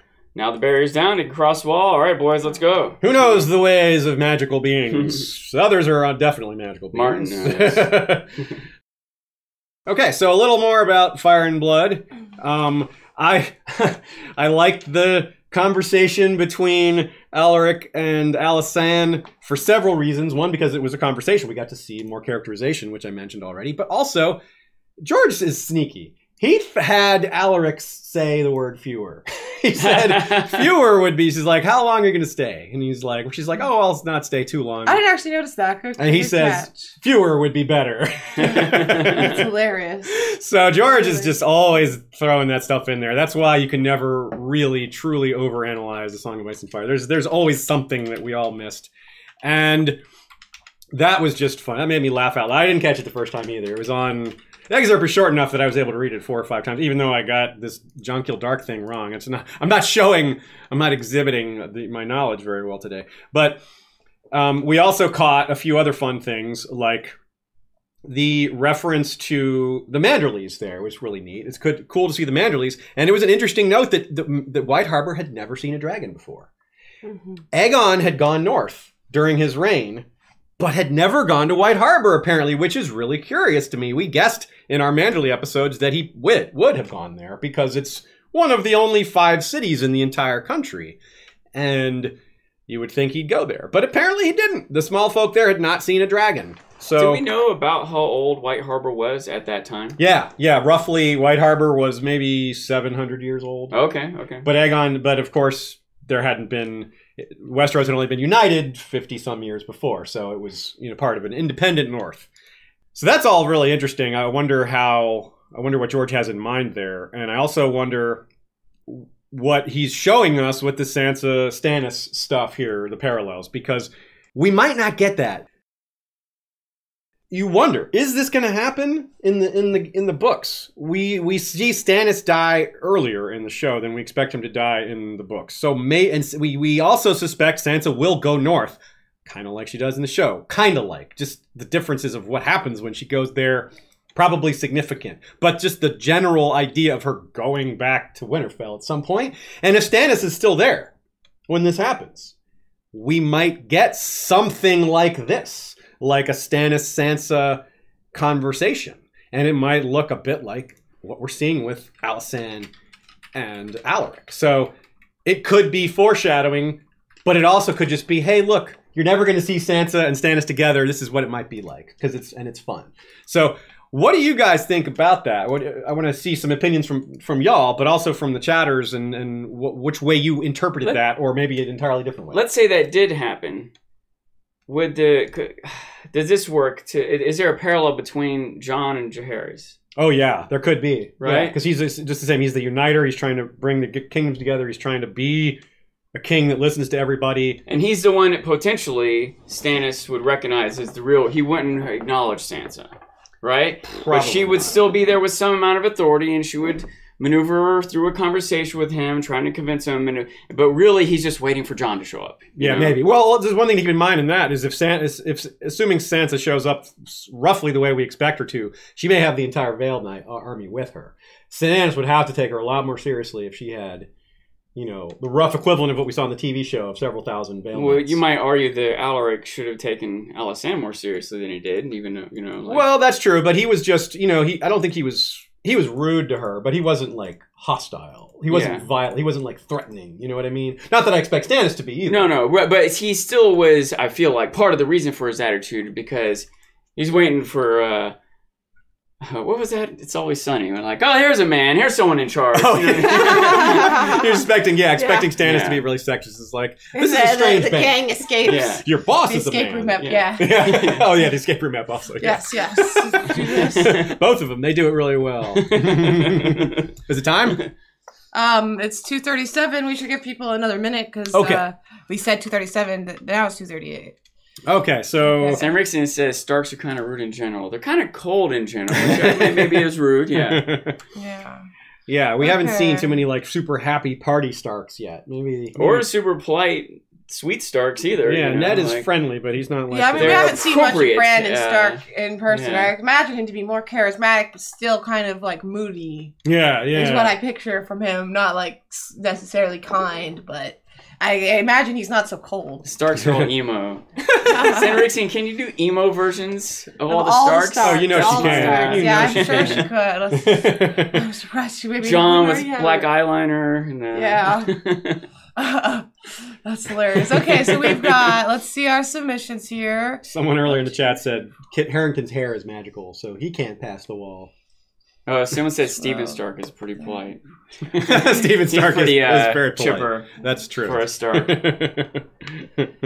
What about Skippy Stark? so Shay is, is counting the entries here. We're going to determine a winner shortly. So Okay, We'll let her do I'm that gonna while this we- random number generator here on Google. okay, here we go. Let's see what And the it winner is drum roll. We'll find out. I'll count this way.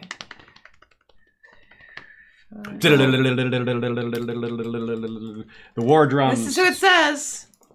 Terrell Reed. Terrell Reed, you are the winner 11. of the bath bombs. Terrell, I've I've had conversations with Terrell in email before, so that is a I'm just gonna reply so that I person. have it there for myself. Congrats to Terrell. You are the winner of some bath bombs. You should send us your address. Uh, Shay is sending you an email. Please respond with your address, and we'll ship that out to you Yeah. this week.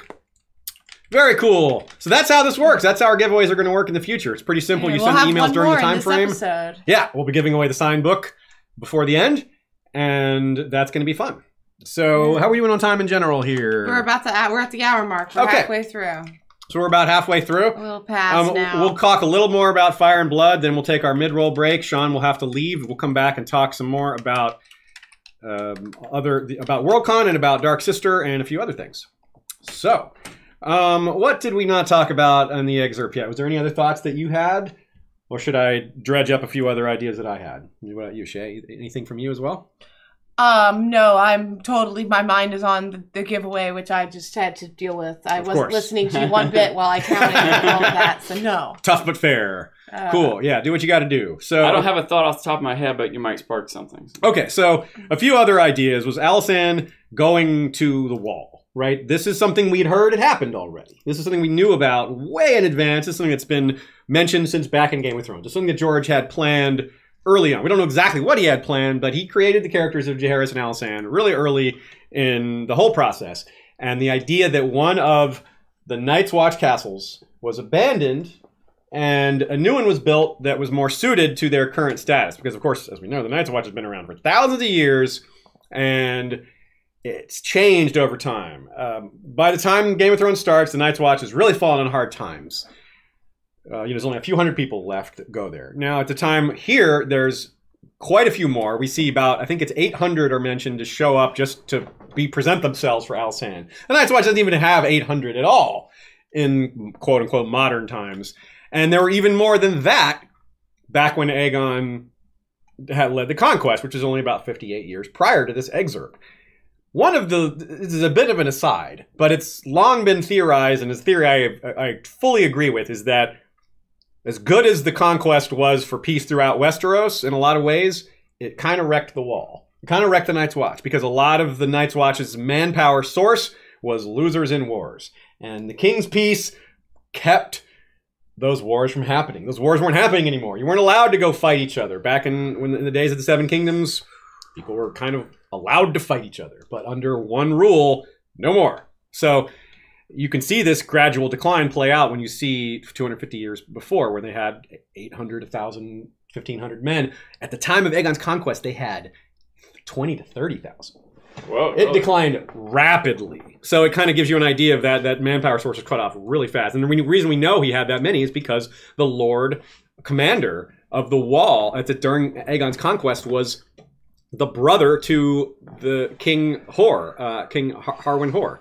and he was used as an example of a Lord Commander who did it right. He didn't go fight for his brother. He didn't bring his sword south like a Lord Commander isn't supposed to do. I'm Jon Snow, but uh, never mind. Um, so that's uh, so that's an interesting sort of historical um, timeline that we get a little more information on the whole decline of the Night's Watch. And this is Alysanne's building of Queen's Crown is the name of the castle that she built for the Night's Watch in their smaller status, and uh, that's um, all. You know, that's just something that I think is really cool that we'll probably learn even more about once we get the full excerpt. Um, the building of the King's Road and the Rose Road is really huge too because without the unity between the kingdoms, without trade and back and forth, they don't get to know each other as well. Right? The North is really isolated. Why would you send trade caravans through the neck, the swamplands, where there's bogs and rumors of worse things, and it's cold and they don't have a lot of money up there. People would just trade within the South, and because of that, there's less back and forth between the North and the South, which means they don't get to know each other as well, which means they're not as friendly. So there's just a lot of incentive for the kingdom to be united to prevent infighting later. You know, it's kind of like what we see with. It's why Ned was sent to live with Robert when they were teenagers, so that they'd be friends when they were adult lords, and so they would be less likely to fight each other. It's a similar concept. You know, in the military, uh, you get moved around every approximately every two years, and you know the idea is that good habits get spread to different units. You know, something one unit is doing. When you go to your new unit two years later, you bring that with you, and bad habits get broken up. You know, uh, groups of people Oh. who might not be doing things. You know, It's like in signing that off. episode of Always whatever, Sunny in uh, Philadelphia when they the Times Up episode, Sean, where Yeah. they split the group up. Yeah, yeah. I'm right, sorry, yeah. I just. We love It's Always Sunny in Philadelphia. In And the case new you guys season couldn't is on tell. right now, Yes. so it's extra on our brains. Uh, and of course, there are connections between Sunny and Game of Thrones, little bits, little bits. Uh. so that that that helps justify. Yeah, no, we don't need to justify. No. We do what we want. Yeah. Um, both David and Dan appeared in the water slide, the water park episode from two seasons ago, last season. Yeah, last season. Anyway. didn't they? Didn't they direct an episode Yeah, too? they Right? directed. They directed the Flowers, Flowers for for Charlie. Charlie. Yeah, that's right. Anyways, Anyway. Bob McElhenney has also moderated Game of Thrones panels. Yes, Yeah, he loves So, it. I- He- I- whatever. remember Okay, that. that. was a digression. And now I know better not to crack a stupid joke. These people take it super seriously. I'm the Alaric here. There are no jokes. Yeah. Only serious. fewer references to Yeah. not less, fewer. It's Fewer always sunny. Is not a joke. Mhm. it's. Uh, I, I- think the North would be insulted by that phrase. It's always sunny. Are you kidding me? They they live in that cold North. That's a that's a that's just a not friendly thing to say to them. Uh, okay, so what else do we have? We have um, some of the other impor- important parts in the excerpt. The idea that well, one thing interesting that we see that uh, some some some of the Twitteros crew, I believe it may have been Joe Magician that pointed this out first. At least the first that I saw was Jaehaerys is the conciliator. He's the guy that gets credit for doing so much, and I think he deserves a lot of that credit. But it's clear that his his so his inner circle gets a lot of that credit, if not maybe even more than him. And that inner circle includes Alysanne, who we see a lot of in the excerpt, and Barth, who we'll presumably see quite a lot more in the full excerpt. But it's interesting to see Jaehaerys, the conciliator, the guy who's supposed to be really good at negotiations and bringing people together, failing to unite these free cities in their negotiations, while Alysanne is just doing a great job in the north of, of wor- working it with mm-hmm. Al- Alaric and working it with the Night's Watch and getting them to respect her and like and being likable, which is another thing about Sansa. She kind of just wherever she goes, sometimes people are a little suspicious of her, but she kind of turns them around. You know, she got people even in the midst of her getting brutalized in King's Landing by Joffrey and other people. She still had an effect on people, especially people like Sandor, but also like Arys Oakheart. You know, who still beat her, but really hesitated and argued. And, and Sansa thinks about how he pulled his punches. You know, and that's that seems like a minor thing, and it is because he's still beating her. But Sansa's personality, I think, was a big part of of him holding back. You know, and It's also worth noting she got to Theon in a way Theon's own sister couldn't. Even, very you know? true. That's a great point. Mm. So I think that Al- uh, Alysanne's obviously in a much bigger position of power than Sansa was. Sansa has to rise above all these terrible circumstances where Alysanne was, you know, it's weird to call a She high. had a dragon. Yeah, she's she has doing dragon. okay. Yeah, But during her, of course, during her younger age, uh, during her younger years, which we will see, she was, um, ha- she had a difficult time of it when she was younger because their uncle, I, I forget, no, older brother, no, uncle, oh. yeah, Uncle Maegor Oh. was took the throne, you know, mm-hmm. and terrorized their half of the family, including killing their older brother Viserys through torture. So it wasn't all great for them coming up. Baelisan. Baelisan, that's pretty good. Tyrell's just realizing. Ah, Terrell has won. won the, uh, yes, please respond to the email that Shea sent back to you. Yeah, I'm sure. Just with your address and all that. So yes, you are It is first winner. awesome. And someone says he was in the bathroom while he won, and someone else said just like a reed, hanging out at Greywater Watch when the action's happening. Now you're still a winner. so okay, well let's um let's do our mid roll. Yeah, I want to see through. if the sound plays for this. I'm worried it won't, and we'll have to do some testing. Okay, so yeah, we, what we're gonna do during this mid roll is we're gonna rearrange our chairs. We're gonna Say goodbye to Sean. say goodbye to Sean He's for gonna now. go work. He's got to go to work. it was so awesome to do this. I miss it. It was Yeah. not awesome do at all. I, I wish you weren't Saturday. here. Yes, Ah. please Get out of here now. Scram. Fine. Screw you guys. please support our new Patreon goal so we can get a regular Well, incidence gonna- of this to have Sean here uh, once a month at, at the least. And we will be showing you a cool video during this little interim. There is a really cool project called Unseen Westeros, which some of you have seen us share on social media. A lot of other creators like Elio and Linda and a lot of our other fellow podcasters out there are sharing this around as well. It is a labor of love created by a lot of different artists who many of whom worked on the TV show with set design and background design and artwork and all kinds of really really talented people and they've created an exhibit a labor of love like I said it's in Germany right now, and they're hoping to get enough money to expand it and maybe have it go on tour. We'll see. You can contribute to their Kickstarter if you are interested and like what you see. So Shay's Yeah. going to play the little I'm gonna video. play it. You're gonna comment and tell me if you don't hear any sound, and then I'll restart it because I I cannot test that. Yeah, so please uh, Alright, maybe- let us yeah. know. Help us out here. We're having a, some minor technical difficulty. And we'll see Sean I'll next say time. bye. Everybody say goodbye to Sean. saying bye to me.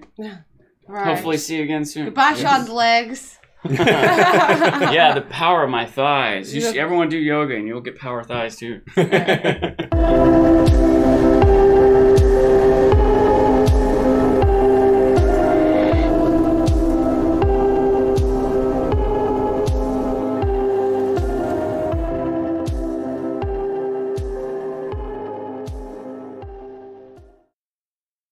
And we're back. And you guys all had sound. It's in Berlin, Germany. Um, Bengalia Stram, who is asking that question. So hopefully, Berlin is uh, possible for you to get to. I also, if you really liked the exhibit and you like what you saw, there's other links you can check out. But also, I want to recommend Elio and Linda, uh, who, who of course wrote The World of Ice and Fire, along with George R. R. Martin, and are the creators Who? of Westeros.org. Yeah, who? and they did a video. They toured the event already. They've been there, and they did a video on it and gave some behind the scenes info and showed a few other shots of it. Some really cool artwork, including dragons attacking the Rhoynar, a shot of Stygai, some really cool artist interpretations. There's a shot of Laura. It's really good. It's worth watching. Um, so I, I highly recommend that. So, um, what are some other mid-roll events we have? I want to mention. All of our guest spots. We already talked about Secrets of the Citadel, but we're also on um, Gray Area next week, October 23rd. I will be on it too, a rare appearance by me. That's right. That will be. I don't know what day that's going up. Probably to, to about a day or two afterwards. We're going Oh, to record yeah. on the 23rd, but it's. I don't think it's a live stream. Yeah, I guess I was assuming it was, but I guess you're right. guess- I guess believe it it's is. well. Well, it'll either be up on the October 23rd, 24th, or 25th. I would guess, but we'll uh, we'll we'll update y'all on that. We're recording a guest episode with Boiled Leather Audio Hour with Stefan Sasse, and that'll be recording on November 6th. And well, I expect that would be out probably within the week after that or so. Also, want to give a shout out to Night's Cast, which is the new Watchers on the Wall podcast, which is a rotating cast because Watchers on the Wall has a lot of people and they have a lot of different fun people that are, most of whom we know personally from conventions. And they've been having a lot of fun. Their episode i think they've done three episodes maybe four. And we're going to be a guest on there as well. We record with them on december 1st and i imagine Saturday. that's a saturday. I imagine that episode will be up a day or two after that probably. Not really sure what their turnaround time is on that but should it should be pretty quick so that'll be fun Mhm. then also, I want to give a shout out to our friend Joe Buckley, who has helped us with writing several times, uh, particularly with Manderley, and um, as well as he's done help for us with our season seven coverage and uh, some other stuff as well. He's starting his own podcast. It hasn't doesn't have an episode yet, but just want to get the word out. It's called The Isle of Faces, and it's a very fandom focused podcast. It's going to be doing a lot of interviews with creators within the fandom. I believe they have already recovered, already recorded an episode with Davos's fingers. I'm not sure about that, but he's also got uh, an episode lined up. Yeah, I do don't with- trust anything you have to say after your this episode. Just don't listen to him. Yeah, don't listen to me. Michael Klarfeld as well is going to be on an episode of Isle of Faces. Oh, I didn't know that. Yeah. That's cool. So We are trying to get some of these artists on to an episode too. By the way, we wanted to have Michael on an episode. We haven't asked him even, but we're gonna. we wanted to. Like, why haven't we done this? We literally we're, like we have this right here behind us. Every episode we have. Yeah, we should be on there. Well, th- shout out to everyone in the chat who is recognizing Ashea's pain right now. Ashea fell down some stairs. Luckily, luckily landed on her butt. Which, if you're gonna fall downstairs, that's the best thing to land Yeah, on. well, but that doesn't mean it doesn't hurt a Full lot. story is that I was holding three glasses in my hand and I slipped down the stairs and I was so dedicated to not breaking the glasses that instead I hurt my tailbone. So Yeah. Yeah, I'm trying to go to Six Flags tomorrow also, and like I'm gonna ride roller coasters, and I'm like I don't know about that. My butt hurts. Ouch. Anyways, You're gonna be sore. You're gonna need a. You're gonna need to go to the masseuse and just have a butt massage. Um, so yeah, so thanks for uh, trooping it out. She uh, people saying that Ashea is a trooper and that Ashea is the best, and these things are And all by, very by true. all the people talking about trying a squishy pillow or cushion, it honestly doesn't help that much. It just makes it harder for me to adjust. Yeah, she's already on a very cush- comfortable, cushy yeah, seat. I think it's pretty cushy. can't really be more cushy. Um, so yeah, yeah. Oh, uh, Peter Griffin asked, "Did the drink survive?" Yes, I did not break a glass. she so- she gave up her buttocks to Yeah. save these glasses, so the, the glasses are grateful. Um, so anyway, so we've got all of that. I wanna- I wanna give Got a shout-out to- yeah, I want to do. I also want to give it. That is our. Oh yeah, we do have more feature collaborations. But I I, want to give. told a- you there's a lot of announcements. I want to give a shout out to Rita, uh, Rita of the Copper Main as well for the Ashea is the That's best that, shirt. that- yeah, that, and that that's that, that's the someone that took a video of Sean dancing. Someone. the someone. So I will be wearing the Ashea is the best shirt probably on our next live stream, Hmm. so y'all can see it and I don't know why you don't wear it every day. Yeah, well, it, I would I would not be the best if I wore the same shirt every day. And I can't be the best. I couldn't even be second best. I would be the stinkiest. Uh, so future collaborations as well. We're not done mentioning the collaborations, folks. We're going to have a collaboration with Kings and Generals, the YouTube channel, next year before the season, doing some battles of the War of Five Kings presentations. They do really good work with their battle presentations. Uh, Jim McGeehan and us and Radio Westeros and Steven Attewell. I believe I maybe I'm missing somebody, but we're all combining to do something that was an extension of a panel we did at Ice and Fire Con, which was the militias of Westeros, which talks about the different weaponry and fighting styles of the different areas of the Seven Kingdoms. And that went over really well as a panel, so we're going to do it as an episode. We haven't figured out exactly how it's going to be presented, but most of the script is written already. Jim's put the bulk of the work into that, and the rest of us have contributed. So that'll be really fun. And also, speaking of Radio Westeros, we're doing a multi-part Dance of the Dragons collaboration with them, something we've talked about for a while, but we've known we're going to have to wait for Fire and Blood to come out in order to do that. So once Fire and Blood comes out, it's going to be one of our first projects. And of course, it's always great when we do stuff with Radio Westeros. They're fantastic and at what they do, and we have so much in common with them, and we love working with them because we're all such good friends and work together really well. So that is good and something to look out for. A good way to keep track of all these guest episodes, because I know you guys can't possibly remember everything I just said about all the different guest episodes, is to join our Facebook group. That is one of the best places to keep track of news on what's coming up outside of our our own activity stream. And Mm. with that in mind, of course, our Facebook group is just History of Westeros podcast on Facebook. You can't; it's hard to not find if you just do that search. I want to give a shout out to our mods who do a fantastic job keeping the discussions going, keeping them clean. We don't really have much problems with trolling or people who who Or are bad discuss or do we? Maybe they just do such a good Yeah. job that we don't even notice it. It could be that. It could be that. So shout out to Laura, Scott, Rebecca, Ari, Jennifer, and Thomas, all of whom are also patrons. So thank you all for your multi-tiered support of History of Westeros. We love you guys very much, and I get to chat with y'all regularly in our group chat. That's really fun. Um, also, just a quick mention. A lot of ways to support History of Westeros is, is on our website, historyofwesteros.com. Want to give a shout out to the Last Kingdom TV show and books, which we're fans of. I've read all the books. I just finished the newest book, War of the Wolves, last night while I was having the bath bomb. The in glittery fact. bath. And I was my glittered up reading about I was Vikings laughing and at Saxons. so hard. She was laughing at me. Yeah, he just looked so funny. He was She so was- glittery. I was really glittery. Anyways, I'm surprised you still don't have any. yeah, it's weird that it's somehow not on. Oh, there's one. There's some Oh, glitter yeah, on my arm little- next to this ugly bruise on my arm. So, uh, yeah, so that's really nice. Um, the uh, the Last Kingdom stuff. The book's coming out. Season three is about to drop on Netflix as well. Netflix uh, picked up the show, so it was harder to watch before. But seasons one and two are on there.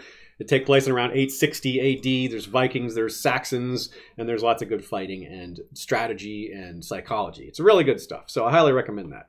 I would recommend the show. People are asking. And so would I. Yes, and Sean likes it too. There's only 16 episodes, two eight episode seasons, well made, clever. If you like the show Vikings, you'll almost certainly like Last Kingdom. But if you don't like Vikings, you still might like Yeah, like. I don't like Vikings very much because I don't like all the mysticism in it. To be honest, that's one of the turnoffs. I know that it's not that much, but it was just so Yeah, early on. You're right. It's not that much, but it's definitely It's, there. it's there, and I just don't appreciate it. Whereas Last Kingdom is a little, a little more rooted in reality. It is. I is. feel It's a lot. It sticks to history a lot more. Um, Yeah. uh, and, but it's interesting because they're around, around the same time period. Vikings, the TV show, kind of plays with chronology a little more, but it starts around Geek 800. Says in all caps, "Last Kingdom is way better than Vikings."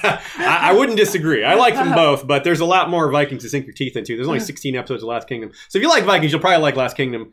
If you don't like Vikings, you still might like Last Kingdom, like Ashea. Yeah. Uh, Sean and I like them both quite a lot. So, um, even despite you know acknowledging some of their flaws. So that's that. Let's move on back to the some, some information. We've got some Yeah. stuff to talk about here with um, Worldcon yeah. and an event that we went to right before Worldcon. It was technically a Worldcon affiliated event. I bundle it in, but it was an evening with John Picacio. Um, a conversation between George R. R. Martin and John Picacio, who is in A Song of Ice and Fire that I'm sure you guys are all familiar with. And just a really nice guy. And he was the um, guest of honor and the MC at Worldcon and all that. Yeah, And Worldcon's- Met him a few times before. That's right. He's a really, like Ashea said, he's a I really mean, friendly guy. He's promoting. He did this awesome initiative that like he really raised the bar for every guest like of honor for a Worldcon. He did the Mexicanx initiative, which is where he bought, I think fifty yes, different 50. like Mexicanx, not just like like artists, writers, but fans too. And so like it was just this like shot of of new energy and young life and all of that into Worldcon, which is kind of an old and and stayed, you know, type of convention. I mean, it's been going on. This is the 76th Worldcon. So some people have been going to cons, to Worldcon in particular, for their whole lives, and they're 80 years old, you know, now. Yeah, So, it's it's it's wild to think about how long it's been around. And yeah, John Picacio is a wonderful guy, really charismatic, really just a giving guy. And he's won like something like seven or eight art Hugos. Oh, yeah, Like- yeah. Dang, the guy is decorated. Big, Big Kev six one nine SD says, "What up, guys? Just here to say hi and donate to a good cause. Keep up the good work. The great thank work, you, thank you for the super chat. We appreciate it. As always, folks, you can send super chats with questions or just uh, if you want a message you want us to broadcast to everybody else. Yep, We're happy to do it. So, um, back to that. So, um, The evening ahead event. of yeah the evening event ahead of it john picacio we have him on facebook and he said that he was going to have this and he was going to open it up to q and a's so we prepared our questions you know for quite a while. But i have to tell you it wasn't until like a day or two before that aziz was like oh i thought of the perfect question you could ask. And it was did blood raven take dark sister to the wall? And the reason that we deliberate over this is because george is real tricky he can really sidestep a question and so you have to like get it just right but then you you face the issue of it maybe being too long which also allows him to sidestep it or not understand it or this is not our first yeah. rodeo, or was not I, our first I, rodeo. my first question I've, I've had some disappointing answers and i've had some satisfying answers but let me tell you this this answer was the highlight of maybe my year. I was very happy with it honestly. My question i guess i'll just play it for you guys. You can listen to the whole clip That's as right. it happens Here is a fun, so fun hopefully you guys can hear this and listen to listen for the sound of me yelling. Yeah, oh, You can hear in the crowd. You can hear someone go, yes, Nashaya. barely, barely. Okay, let's see if this plays. Hi there. I love your uh, histories. I'm really excited for the illustrated Fire and Blood coming out. Um, so I had a history based question. I was curious if Blood Raven took Dark Sister with him to the wall. Did Blood Raven take Dark Sister with him to the wall, his sword? Did Blood Raven take Blood Sister with him? to Dark the- Sister. Dark Sister. Yes, he did. Yes, awesome. Thank you so much.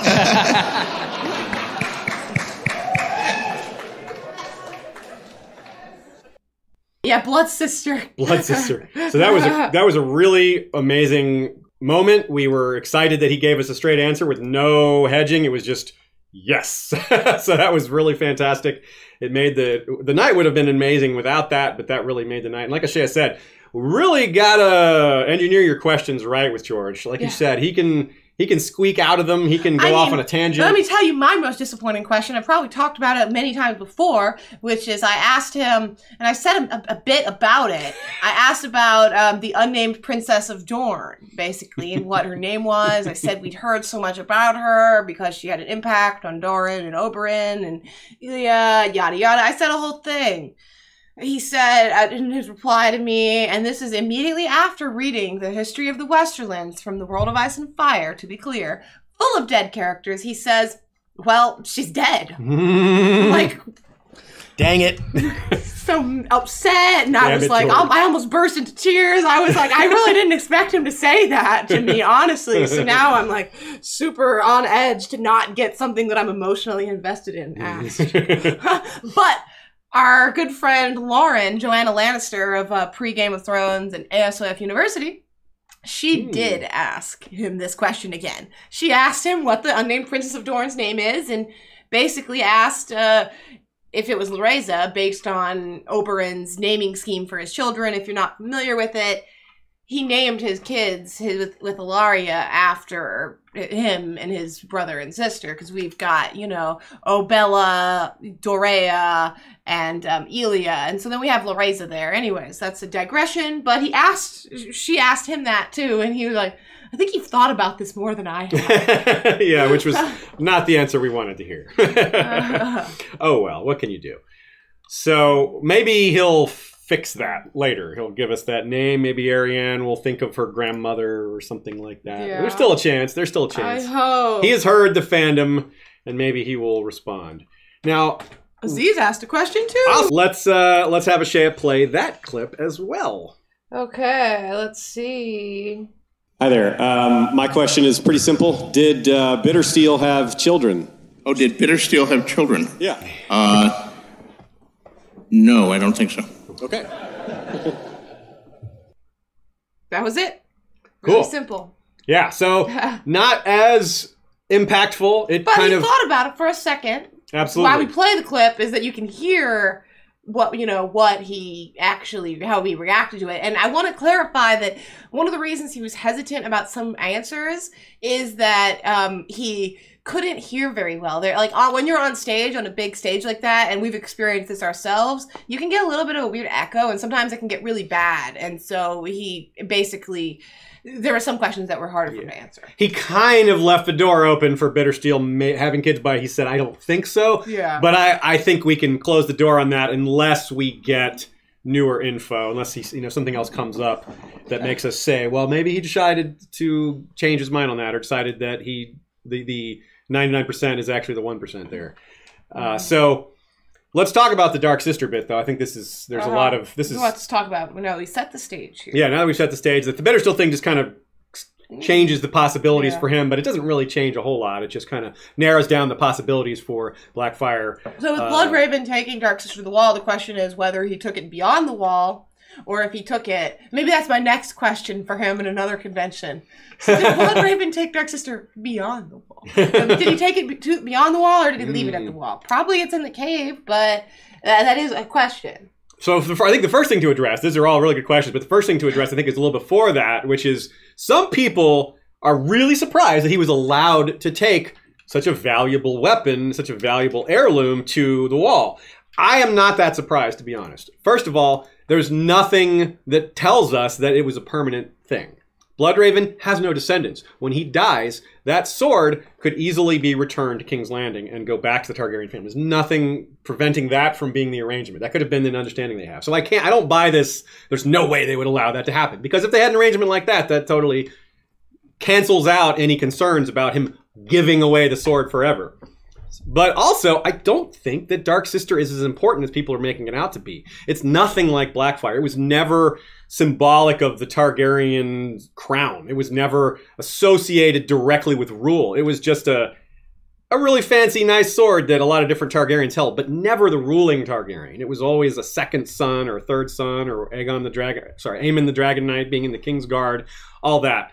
Also, look what happened when they treated a sword as really important. The Blackfyre rebellions could not have happened if people didn't care as much. Well, they would have been. It would have been harder for them to happen if people didn't care so much about the value of Blackfyre, the meaning behind it. So I think, in a sense, Aegon the Fifth was saying, "Yeah, Dark Sister doesn't matter that much. He's he's casting doubt on its value, so that no one can use it the way that Blackfyre was used as a symbol of legitimacy."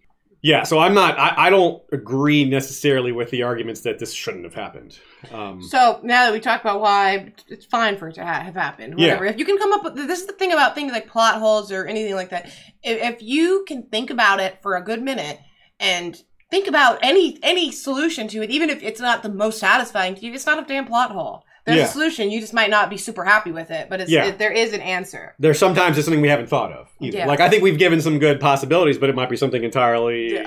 Outside of what we've talked about. So Um, so let's talk about who might end up with Dark Sister and the implications of this, which is the more exciting subject. I would guess he had it with him when he vanished because Yeah, he I was would- ranging. Yeah, I would guess that as well. I think it's in the cave. He had it with him when he vanished. Yeah. Um, so the thing that we frequently um, speculate on, and there's a few angles of this, but the idea basically is that it would leave the cave through Meera and them leaving, so that maybe Meera wields it for a while, and either she dies, boo-hoo, or she naturally gives it to someone who's better with sword than Yeah. she is. Yeah, she's a net It could be Arya. Stark, the dark sister um, of the Stark family, basically, who needs a, a little shorter, a smaller of a blade It would fit Yeah. her better. And so I am fond of Dark Sister, personally going to Arya, but there are some other options too. Yeah, I, I also I fully agree with you. I think Arya is by far the most likely. I think maybe what we saw on TV with her getting the cat's paw dagger Yeah, is sort that's- of the parallel for her having Dark Sister, and it may be that she, Yeah, I feel like they wanted her to have some Valyrian steel, yeah, and she will have it in the books too. yeah, I totally agree. And but you're right, there are other possibilities. Meera could just Yeah, keep it. keep she it, could yeah. end up keeping it. Yeah. Um, it I, could. I do have some people bring up Jon as a possibility, and there's two reasons for this for me that I think it's valid. It's fine. Uh, well, a few reasons. One is that he's a Targaryen. He's a Targaryen bastard. It's a Targaryen blade. and Yeah. Stay in the family, whatever. The other is um, he might lose Longclaw. He might not have Longclaw, whatever. He needs to have Valyrian Steel Blade. He's a big hero, you know, whatever. It's that also seems possible. For Yeah. me, a bigger aspect of it, and this is just my own thoughts, which is, and if you listen to this show, you probably know that I'm a big fan of Jon Visenya Snow, long paw. and I, I see Jon as I, I personally envision Rhaegar thinking that he was going to have another daughter. He's going to complete the three heads of the dragon. He had Aegon, he had Rhaenys, now he has Visenya. That's Jon's middle name. It didn't matter if he was a bastard, yada yada.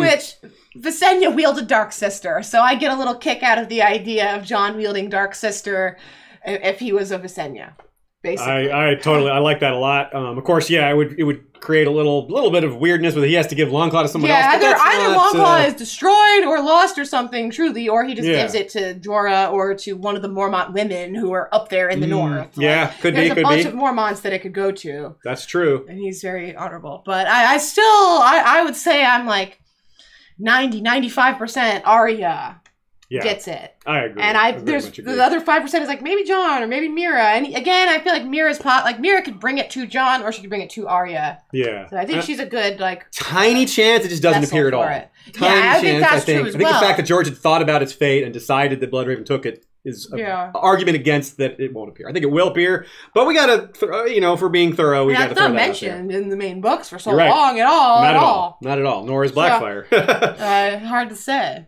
So yeah, uh, Joe Magician with a great question. Did do we think that um, do we think that Rangers were sent out to look for? He he suggests they went to look for the sword, but I think they would also go to look for their Lord Commander. They would want both. They would want to find out what happened to him. He vanished beyond the wall. That was their Lord Commander. Like. Where did he go? That you wouldn't just say, ah, oh well, he's gone. That's. I think they would send some people out, and who knows what they found? Probably nothing. I mean, they probably didn't find the cave.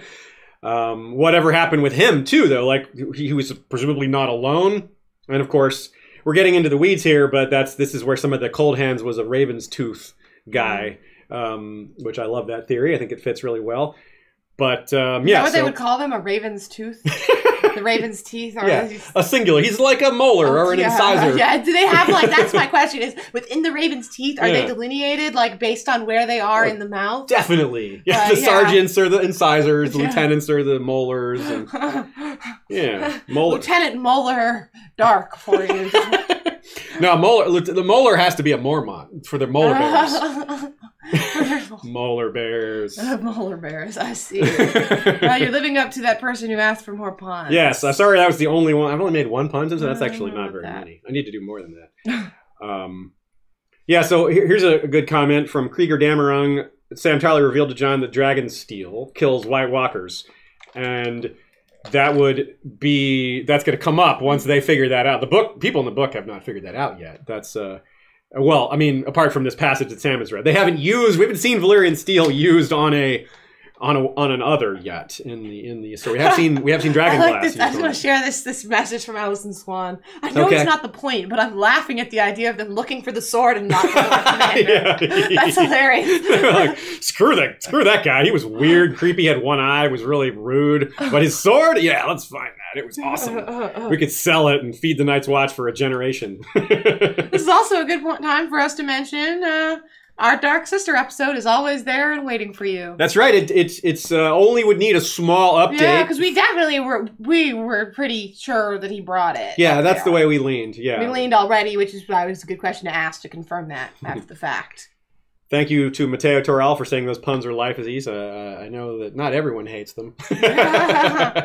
Just me. we did get a someone did put a, a review on our iTunes that said great content, horrible jokes. So not everyone loves them, but uh, I don't think I'm going to change. yeah. Oh, Joe Magician says, how, imagine how much Tywin would pay for Dark Sister. Wow. Yeah, he Yeah. would. He would pay a lot. He would pay a lot. They could definitely. Uh, they could feed the watch with that.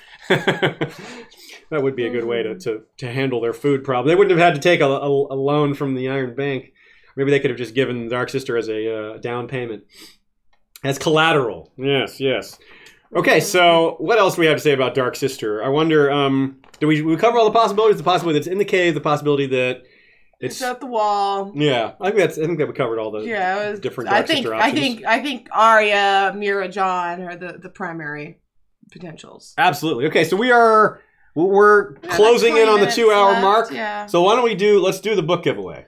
Okay, yeah, let's do the book giveaway. Then we'll talk a little bit more about Worldcon. Yes. And then we're um, about done. Yeah, Worldcon stuff. Then yeah. Zoila says horrible credits. jokes. They're half the fun of your shows. I know. That's why I can't stop. Just because some one guy says horrible jokes. Yeah, Sorry, one know. guy. Okay, so let's start talking about Worldcon. yeah, Worldcon let's is Do it. Well, I, you mm-hmm. start off. Yeah, I'll get us. I'll get us started while you're managing that. Worldcon is, like I said, Ashay has said, has been around a long time. This was It's the 76th Worldcon year, seventy six. Yeah, and it damn. changes where it is every year. Yeah, it is truly Worldcon. It is all over the place. It's been in some really extremely, like to us, remote places. I believe in 2021, it's in New Zealand, if I remember correctly. Maybe What? 2020. Next, it's it's tw- tw- uh, 2019 Dublin, 2020 New Zealand, Okay. 2021 DC, hopefully, but that's okay, not for sure. so I'm off by a year. 2020 is New Zealand, so that one's going to be hard for a we'll lot of us to go that to. one. But I would so- love to, but I don't think we have the, Yeah, money. I, if I go to New. Zealand, I'm, I'm going to be down there for a while. Going to Australia, it's just it's I agree. yeah. I agree. So it's got a long-standing tradition, and it's been around. Like I said, nineteen. I believe it was nineteen thirty-nine was the first year. I think there was a year or two that it missed, but there was. Um, it was. It's always had been cel- a celebration of sci-fi work, and eventually that included fantasy and artwork. Artwork has always been a big part of it. That's that's part of why John Picacio is such a big part of it, and other uh, uh, artists, artists, artists have always been a big part of Worldcon. It's not just about the writing; it is about the the art as well, which is a huge part of it. And so let's talk about what we saw there. It was our first Yeah. Worldcon. It was in San Jose, and it was Yeah, fun to go to California. We went to first, I guess. Sounds good, right? Yes, let's do So, that. First. um, speaking of artists, one of the panels I went to was, um, and Aziz went to as well. So there was that. Um, John Picacio was was running a panel with uh, four other artists that were talking about how they fuse writing and artwork and how they you know how they combine the two how whether it's working with a writer to create their own book or whether they're writing their own stuff and they all have these different ways of doing it and so i'll put the image on the screen. Um, you can see there on the far left is grace p. Fong otherwise known as fictograph and i love her work. I have a little bit more to say about her work in regards to the stuff we got signed actually. And then next to her is mariana palova and um, i'm very excited for her new book to come out it comes out i think in uh, just a month or two in the us it's out Yeah. I mean, if you if you if you speak Spanish, read Spanish. Her book's already out. She's a Mexican um, author. She's one of the ones that um, Picacio brought. And then you got in the middle Picacio himself, of course. And then you've got this guy with this great name, Gregory Manchess Man chess. who's got some cool book projects going on as well. Um, it was really fascinating. And then on the far right, Robbie Trevino, who um, his work I actually really like. It's like very psychedelic and trippy Yeah. sci-fi, like kind of a guidebook type thing. Anyways, um, I really liked that panel. They were all really passionate, and it was actually really um, inspiring to me to, to go to that panel and to see their passion. Yeah, they represented a lot of different styles and backgrounds. Yeah. and, and uh, ethnicities, which is part of different having a different background, which gives you you know a different perspective on art and, and fuels the types of things that you're interested in and are inspired by. Yeah, it was great. We, Yeah. we sat in the front row. Kyle was with us, Yeah. and it was great. Yeah, that name cannot be real. I know, man chess for real. It's a very Yeah, masculine sure, name. yeah. man Manchess. chess.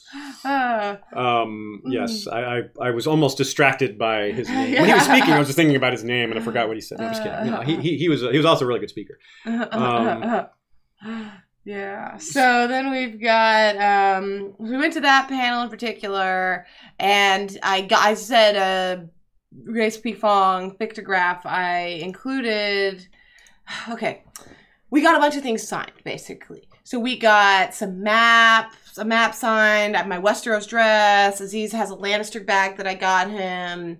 But um also Lauren, Joanna Lannister, who I brought up uh and we should, whoever said uh, who said that thing, SKG Anna. When are you going full 1080p plus? It's supposed to be 1080p right now. So thank you very much. Anyways. it just doesn't always. No, I don't know what's up with all yeah. that. Whatever.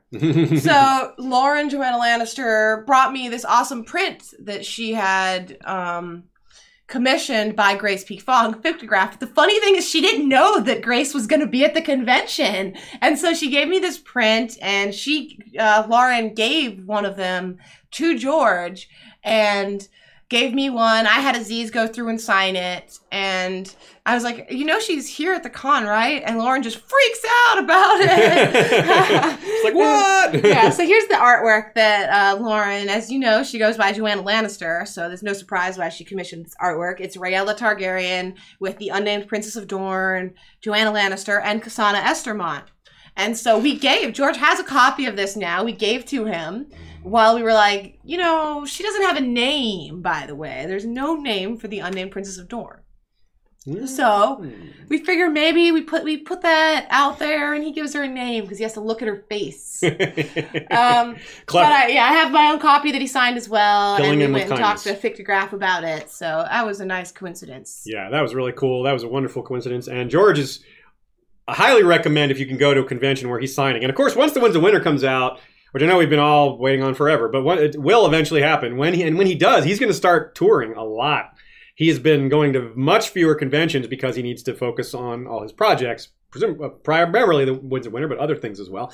And so once the book is out, he's going to be appearing all over the place doing signings. I really recommend going to his signings. They're really, really well organized, and he's really friendly about making sure everyone gets their stuff signed. And if the line happens to be short enough, he'll let people go through twice. We went through some of the lines twice. Yeah, And we was- kept that was- ourselves to that. Like we could have definitely gone through more. Yeah. But I didn't want to be that person. The person Yeah. that was mentioned in the the New York Times article about George, they talked about like someone who went through like six times, and he was like, "You again?" Like, no, I don't think I want to be her. It's tempting if I had, if I mean, if I had stuff for that many people, I would just, you know, man up, woman up, and do it. Uh, Okay, we've reached our cutoff, so no more entries will be accepted for the book drawing. We're going to go ahead and Shannon's going to go ahead and figure that out. Gonna do Okay. that. I'll be I'll keep talking while she Here, does you the. can uh, talk about this map count. shot that I, we got. This map shot signed for Michael Klarfeld. I Oh, put it on the screen. Okay, so we have Oh, this is a shot of Ashay in her wonderful Westeros dress that George loves, that we all love actually, and that's a a, a wonderful map of uh, Essos there. That it's the same one we have behind us, not the exact same one, but a copy of it. And we got George to sign that. And is that the one we sent to Michael? We sent that back to Michael Clarfeld in Germany. He, we were slowly giving him signed copies of all of his maps. Um, he sends them to us. We take them to a, a signing. We get them signed, ship it back to him, and he's one happy camper. And it's really easy and fun for us to do as well. Um, so yeah, one our first experience with the George signing. I may have spoken about this before on a on a con or on a live stream, but I want to reiterate it because not everyone would have heard it. He, the first time we ever went to a signing, the line was really long, and we were worried that the signing would end before we got to the front of the line. Someone came, one of his assistants or someone at the con came out and just announced to us, Yeah. "Hey, anyone that is in this line, don't worry. George says he's going to sign everyone's stuff. He said no matter how long it takes." That's just a sampling of the type of man he is. This guy is a multimillionaire that does not have to do this. He doesn't make m- very much or at all from the signings. It's not something he's doing for himself. So, the, and the fact that he would go above and beyond basic, uh, you know, what's what's laid out in front of what, what a, you know, what what would be required to do a decent job of this. He's going beyond that to make sure everybody gets it signed. And this is, of course, this wasn't super long ago. He was mega famous even at this point.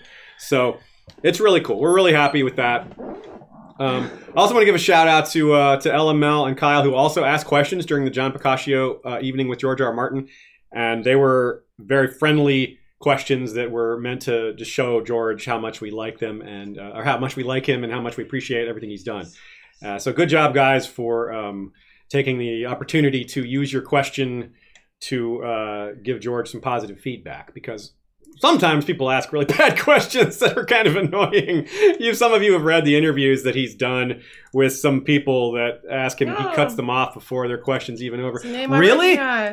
Are you kidding me? How Why? about that? That's really cool. Okay, Okay, we got our the winner. winner. It's a recognizable name. Oh no! Oh, sorry, I just dropped my keyboard. I was just so freaked out.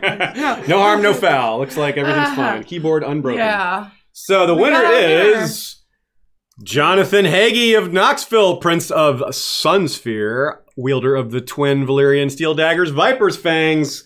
Attaboy, John. Yeah, we see him at Ice and Fire Con and at um Con of Thrones. He did the. He did uh, a great Rhaego cosplay. Rhaego cosplay. And, and Michael's in the Iron Islands map, the, not the Iron Islands, in the Dornish map that Michael's doing. He's playing uh, multiple of the the the Dorn the Dane uh, figures there. You'll see the art when Michael publishes it. He hasn't shared it yet. Yeah, but so- John Jonathan is actually uh, going to be in one of these maps too. So what a, what a winner there. His for his Rhaego, he did Uh. instead of the blue streaks over the shoulder for the Oh, yeah. TV, he did pink. Yeah, like so the purpley was, pink. Yeah, the purpley pink. So it was kind of like the yeah, it was more. It, it, it was a great idea. Well done, Jonathan, and you win a prize. Yeah, you get a book. How cool. Anyways. Uh, uh, we we swear that was random. Yeah, It really was. Yeah, I do. I do the random number generator on Google for Yep. uh, for full. she counts the number of entries and then does the random number Yeah, that's why I'm like sitting down. here like focused, like count. Like? Yeah. Stop So, emailing. all right, good job, Yeah, Jonathan. awesome. Also, so congrats to Jonathan and congrats to Terrell for winning the bath bombs. Again, next stream we do will be another giveaway. It'll be the coins. We'll do some coins from uh, Shire Post Mint, and that'll be awesome. Yeah, it'll be awesome. Okay, so now let's continue. We're talking about um, signings. Yes, we had a I want to share. I have this image. This is George signing my Dressrosa.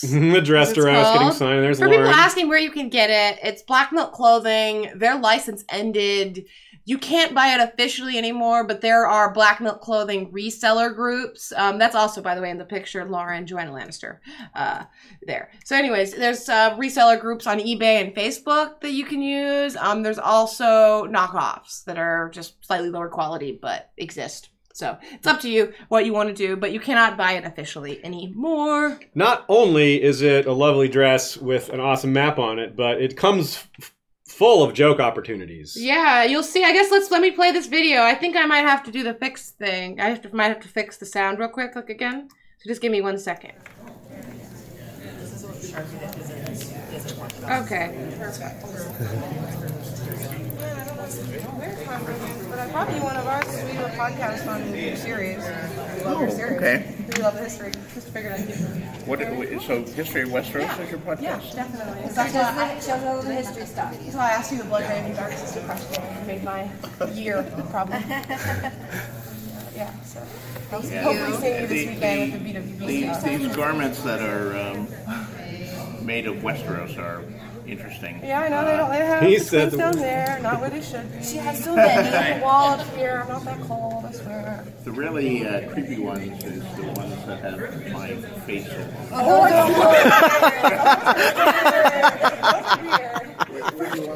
It's like somewhere around here. This That's is my funny. favorite Oh line. god. Okay. It's the best one. All right. Well, that was that. Shout out to Kyle Foster, aka Zora Head, for taking that video. Yeah, is, uh, you could hear him laughing Yeah, there. a very distinctive laugh, Uh, of course.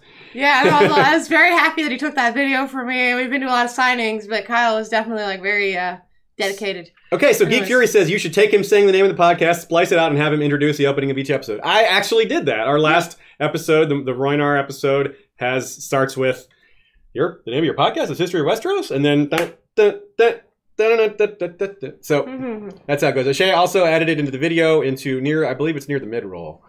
Um, it's not at the I? beginning. Yeah, we had to Uh, put it. I I put forget. it in the video? You did. I yeah. okay, I don't. Did. Even I don't remember. It's all the blur when I'm editing. I sit down, and 12 hours later, I get up. That's right. ah, the, lo- the the world of editing. That's right. Um, the, the, the, the most tedious part of this profession. So yeah, we got that signed, and so basically we got our book signed, we got our map signed. We're like, what else could we get signed? We can go through again. And Aziz, I got Aziz this bag. It was kind of, I thought I might get it to for him, give it to him for his birthday, but I, I just gave it to him early. I don't know. It's anyways, it's a cool Lannister bag. Um, it's a messenger bag. And in the tradition of getting things signed, a clothing signed, well, I have Yeah. this bag. Now we have this display. I have this hanging on the wall because, you know, I'm only going to need it for trips. So it's a cool piece of artwork hanging on the wall, a signed Lannister bag thing. So. Also, I just want to make fun of, of George's signature. Uh, I, mine is much worse still, but like I've seen some like like specifically uh, John Picacio actually signed a print for me because I bought one from him at uh at Worldcon and he signed it and his signature was so beautiful and I have some other friends who are artists and like they just like really put effort into their signature. I just want to judge George for this. yeah. At least this is distinct, but you're right. You Yeah. cannot really tell. You can see the RR. yeah, the RR is the most distinct part. You're right. Does the Lannister bag contain any gold? Uh-huh. Uh, it didn't come up when I passed through security, airport security. There was no metal detector, so I guess not. Darn. That would have been. That explains why it was only thirty-five dollars.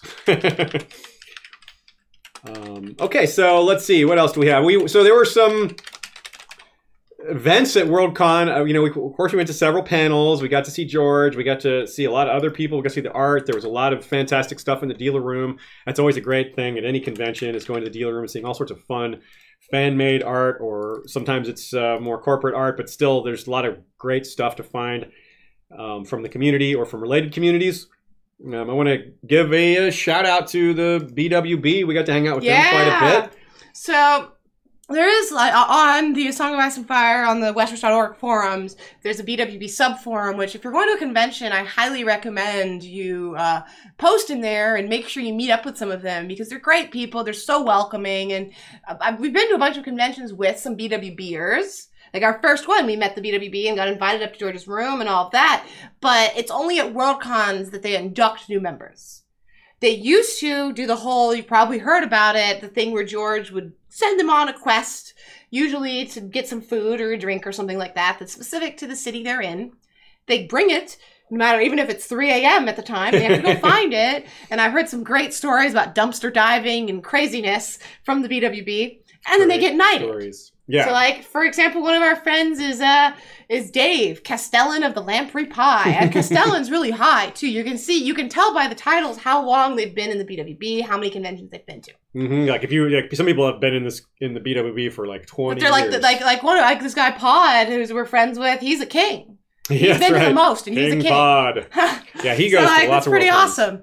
So, but it became too unwieldy around the time that Game of Thrones started, hmm and so they changed it to something that they're, they call the free companies, Yes. which they all basically have to take a shot of some sort of, of this liquor that has these ghost chilies and ghost peppers. It's really spicy. It was spicy. So you have to take the shot, and uh, you're inducted. They have a new theme for every location.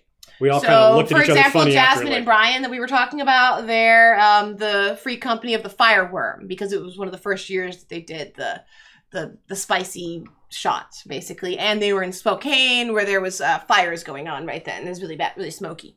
Whereas we were in San Jose, which has the redwood trees. Pot is legal, and they went with the free company of the Greenleaf, Yep. and I am extremely happy about That that. was very cool. Yes, we're in the Free Company of the Greenleaf officially and for all time. And it's cool. we're very happy with that. We were also, again, we were with David and Elodia and Kyle, and they were all inducted as well. And we all made faces at each other after doing the shot because it was, whoa. and uh, I actually didn't have to do the shot. she didn't have to. I'm special, though. I was like, Jasmine was giving me a hard time about it um, for years because she'd done it and like, Yuri's gonna be terrible. He's really look forward to it, yada yada. and I was nervous about it, not because of the spiciness, because I don't drink alcohol, and I really wasn't looking forward to taking a shot of alcohol at all. that kind of shot, it Um, would have crushed you. Yeah, I would have not been It not happy with it good. at all. But I'm talking to another member in it, um, Katie, who I met at our first convention at, at Con Carolinas, actually. When we went up to George's room, she was the one in the corner chatting away with George, as it happens.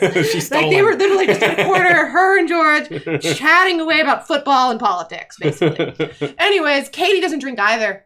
And she was the bartender, and I, I brought up how nervous I was about it. And she like looked at me like I was crazy, and she was like, "You don't have to take the shot. I'll just give you a different drink, like some soda or something." I'm like, "Oh, thank you, Katie. I'm so grateful." So, anyways, I'm not a real member, maybe.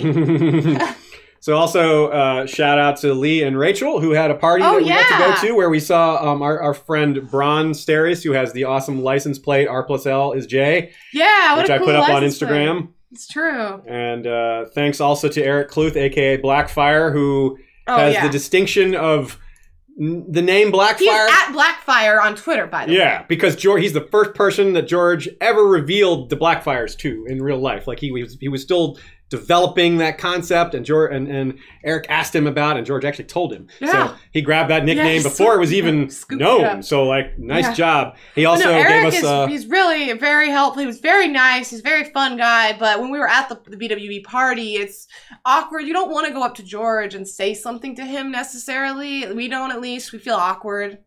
And so Eric like came up to me. He came up to me and Aziz separately and was like, "Did you get a chance to talk to George?" And I was like, "No." You know, I was like, kind of. Uh, of, of quiet about the whole thing and he was like want me to come up and introduce you want me to bring you up and i was like wow that's so nice and he just did that because george knows him and yeah. it, it was a great little thing for sure i felt much It's better true. about interrupting his evening Very nice. Yeah, it was good. I got to sit with him for a few minutes and talk to him a little bit. Uh, we also rode the elevator up with him. And this was actually interesting, not just that we rode the elevator with him, and he had cool skull suspenders on, and I had skull socks. So I was like, eh, eh, eh. And he, you know, acknowledged me. no, he thought it was fun. He, he laughed. But but he was we were, you know, he was on the way to the party like we were, and he was like this. He was walking to the party like this. He was bouncing. He was really excited to be going to a party. And that just, I just want to share that to show you kind of his state of mind, the fact that he's still just like happy-go-lucky dude. Fame hasn't changed him that much. He still loves to go to conventions, go to parties, and just be part of the convention, be part of the action, be part of the fandom. He wants to still be a regular guy as much as that's possible. so Witness me, so Joe Magician says, "Is these pointed socks?" Witness me. Yes, that's right. I need. Where's my Where's my chrome spray paint? Um, But we also had, um, so obviously the George stuff was great. The BWB stuff was great. Met a lot of people who got inducted. But we got to uh, see Kyle um, a bit more and uh, stay with uh, George S., who does some great cosplay and um, great place. It was, it was really nice of him to let us stay with him and all that. And we also, well, I didn't go. We we well, we spent a day and met up with David and Elodia, uh, LML rather, um, in San Francisco. But then another day, Aziz went actually to LML's house and got to, you know, meet his birds, which Aziz could not rave enough about his birds. The I'm not a bird fan, so I'm glad I didn't go. the actually. birds were amazing. Um, but no, Aziz loves those birds. His birds are so smart and, and clever. Uh, yeah, I loved the birds. and it was fun hanging out at their place as well. Uh, good to see people, good to see different friends and see their you know their home turf and all that. He took us around San Fran a bit and we got to eat at some good places and yeah, it was very hospitable. Everyone was Ah, so friendly. Gotta love California. The Yeah. weather's great. Shout out to Silas legal. Toms as well for coming to have Oh, yeah. Mm-hmm. uh, Mexican food with us. Uh, I forgot what night that was, Thursday, I believe. um, that was cool. Yes, we did. LML is correct. We did uh, get on that. You're so vague. Okay, we I did guess get on the Greenleaf. if it was the legal when company you of were the there. Greenleaf. Yeah, it's true. It's not like you're saying you smoke here. That's true. we took advantage of the legal status of marijuana in California for sure. um, and Oh yeah. wow, this story from Peter Griffin. I had two birds. One bird figured out how to open his cage and let his brother out. They both flew out the window. Never seen them again. Whoa. That's too bad. Damn. My mom, my brother had a parrot actually, and my mom lost his parrot, and he was. I'm really, really, really mad. It's like an African gray parrot or something like Those that. aren't Really cheap. Nice, it's nice. It's supposed to live a And long he loved it, time. too, I'm and sure. he loved his parrot Curly, uh, named after the Three Stooges character, and he, he. uh she just she was like, well, what, what can I do? So they just replaced the bird and just named it Curly. He just pretends that he never lost the first What? Curly. he just, I mean, he didn't like say Curly too. Is this just Curly. Let's pretend that never happened. we should have told this story when we were talking about the Last Kingdom. No, you're Uhtred now. Yeah, no, you're that's hilarious. It was exactly that. You're Curly now. Uhtred, son of Uhtred, son of Uhtred, son of Uhtred, son of Uhtred. yeah, speaking of that, LML's that's one of the things I was ranting about how cool LML's birds were. That one of them will will uh, infiltrate the other birds' cages sometimes, steal their food, and then yell touchdown when he celebrates. Anytime he's happy or celebrates, he yells touchdown, touchdown, kind of like that. And it's it's just classic, a bird with so much personality. So that was super fun. Um, I Yeah. have we covered everything? We have covered I everything. think we'll have to do our supporters. Yeah, we're gonna do our I supporters. think we covered everything else. We I got our images so. in. We had a lot of news to cover. Here. We did have a lot of news. I hope we hope we uh, had enough uh, good content for y'all. We had You'll some be, you'll be able to see Aziz later tonight too if you go to Gemma's Yeah. Citadel stream. show up for Gemma's stream tonight. It'll be at 7:30 Eastern, which should be 11:30 GMT. This is that half of the year where GMT and, and EST are within four hours of, of each other. Sometimes they're half of the year they're five hours apart, so this is good. Um, so yeah, I'm going to read the Patreon credits aloud. I haven't done them aloud in a while. When you guys hear them on the scripted episodes, you're hearing you don't hear my mistakes. Uh, There are many. there it's hard to say them all but we um but you know we we we power through you know you get better at them by practicing so thank you everyone who showed up today thanks to the super chatters to the questions to everyone who supports us everyone who liked the channel who liked this episode and whatever ways you choose to support us we appreciate it very much there's a lot of ways to do that and we're very thankful that we get to do this so uh, let's be specific with some shout outs. Let's say thanks to Lord Mark of House Joseph, the Snow and Winterfell, rider of Mazlacartho, the white dragon with green scales, horns, wings, and talons. Telenes the Talon is king of Gogossos, rider of Telarius, a red dragon with scales, horns, and talons of Midnight Black. FYI, there's going to be some Gogossos action in the next episode because, hey, that's where Nymeria went. She went very near Gogossos. We'll be talking about that. That's some creepy blood magic hybrid horror stuff. Jinx of House Lear is Green Queen of the Rainwood, rumored daughter of a Woods Witch, rider of Erogenia, a sylphic albino dragon with amethyst eyes and opalescent wings. Introducing Robert IV of House Ardeacor, burned king of Blazewater Bay, rider of Atroxus, a black dragon with bioluminescent spots like smoldering embers and a banded blue tail. We just got the artwork of him in pretty recently. Atroxus don't is looking cool. Shay may not have it ready, but not have it up. we do have the cool art there. You'll see it in the future then. uh, we also have thanks to our peers of the realm, the mysterious BR, Hand to the King. Hand to the Queen is open right now. Who's going to step up for Ashaya?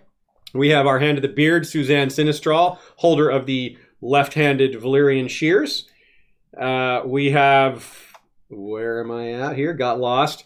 We have Lord Jim the Fortuitous of Wars and Politics of Ice and Fire blog and Warden of the West. He is, of course, something like a lawyer and uh, sometimes partner on panels and episodes. like I said, Something like a lawyer. He's something like a lawyer. He's really nothing like a lawyer, actually, but the Yeah. name does have a funny story behind it. I guess you could say he he's a good debate partner. He debates a bit like a lawyer, but you know, so do I. That's a good that's a compliment. Lord George Stormsville the Cunning is Lord of the Chiliad and Warden of the East. Cabeth the Unfrozen is Lord of the Bricks and Castle Crimson Light, Defender of the Old Gods and Warden of the North. Lady Kelly McMath of Covington is Lady of the Villa Hills and Crescent Springs, Warden of the South. The elite from outside the realm include Lord James Tuttle, King of the Stepstones and the Narrow Sea, Commander of the Royal Fleet, consisting of the Narrow Fleet led by flagship Caraxes, and the Bloodstone Fleet led by the flagship Prince Daemon. People who watch our Crusader King stream will know that in our world, the Stepstones have been renamed the Shepstones, thanks to uh, Captain Hema Helmuth. Also, Harrenhal is Hamahal. Uh, the Bane Fort is Durin's Bane, and Great Wyk is pretty good Wick. I love that one. I really, really, really love that one. Yes, once we discovered That was that you Stephen could- Stark, right? Stephen Stark, yes, who I'm about to give a Wick. shout out to him too. Uh, in just a second here. Also, shout out to Charlotte Oster, Corsair Queen of the Western Shivering Sea, commander of the Briny Fleet, whose flagship is the barnacle encrusted Violet Hulled Mercenaria. She carries the Nacre inlaid Shucking Blade, Crass Lover. Oh yeah, I didn't even announce when the next CK stream will be. Where I told everybody it's going to be on Twitch. The next one will be Friday. We're going to get it going right away. Next Friday, get that going. So check it out. We'll be announcing it um, with you know posts on social media. But yeah, you'll want to make sure you follow us on Twitch to get the notifications and all that. Our Blood Rider, Blood Riders. I finally said something wrong. I was doing so well, and I couldn't say the easiest word, Blood Rider. Come on, Blood. Okay, they're no, they're Blood Riders. You know, Blood Riders. Hmm. Blood Riders. Vorsaki, wielder of a Valyrian steel Arakh with a dragonbone hilt, and Kohol Koi, called Sunpiercer, wielder of a dragonbone bow. Our small council is Lord James Inkblade, the Scholar Knight, Master of Whisperers, Lord Robert Jacobs, Master of Coin, Lord Daniel, the Sneaky Russian, Master of Ships, Grand Maester Via James, and Lord Benjamin of House Hornwood, Master of Laws. Lord Lady, Lords and Ladies in their castles include, I just only can't say the section names. Apparently the names I can say it just fine. Lady Darlas of Castle Naki is the Alpha Patron. Lord Dan of the Red Mountains and Castle Great Bell is Breaker of the Second Stone. Lord Skip of the Velt is Lord of Castle Ganges. Gregor the Toasty is Lord of the Bread Fort. Alicia Everlasting of the Green Blood is Lady of Desert Rose. Lord Ryan of Castle Stonegate is Guardian of the Rocky Mountain Pass. Lord Garin de Haviland is of Devil's Hand Keep. Ashlyn Winter is the Hawkside, Lady of Castle Skyfall. Lady Mikkel of Moonacre is leader of the Werewood Protectorate Alliance. The Lord of the Halls of Castle Hillcrest is wielder of the Valyrian steel machete Everglazed. Lord Alistair Whitaker is Lord of the Dawnhold. Lord Bemmy Snugglebunny is guardian of the hidden hundred acre werewood, dual wielding Glorious Morning and Little Light Wise. When you fear things cannot get worse, Snugglebunny enters the fray. Brian the Defender is Lord of the Spear Fort and the Freelands, last scion of Clan McCulloch. Strength and courage is their motto. The Bastard of the Werewood is. Uh, sorry, the Bastard of the Wolfswood is first forester of the old gods. Sworn to House Ironwerewood, their motto, listen for the silence. Connor the Dungeon Master is Lord of Catamount Keep and Guardian of the Smoky Mountain Pass. Lady Baelish is Dark Widow of Harrenhal. Lord Sidney Jesse the Fallborn is Lord of Blue Spring. Nevesta the Twin Hearted is Suspected Skin Changer, holder of the Castle Carahelm. Sir Valentin of House to Jen is creator of the Game of Predictions, free Game of Thrones predictions slash futures market. Lady Liana Kelly of Wolf Island is protectress of the Steelhold. Casey Stark is of House Acres. Our first sword is Jeff Gnarly the Long Snapper. Our King's Justice is Sir Troy the Steady, wielder of the Valyrian Steel Blade Fate. Now we've got my Queen's High Council. We've got Lady My Emerald Eyes, voice of House Swan, mistress of Whisperers.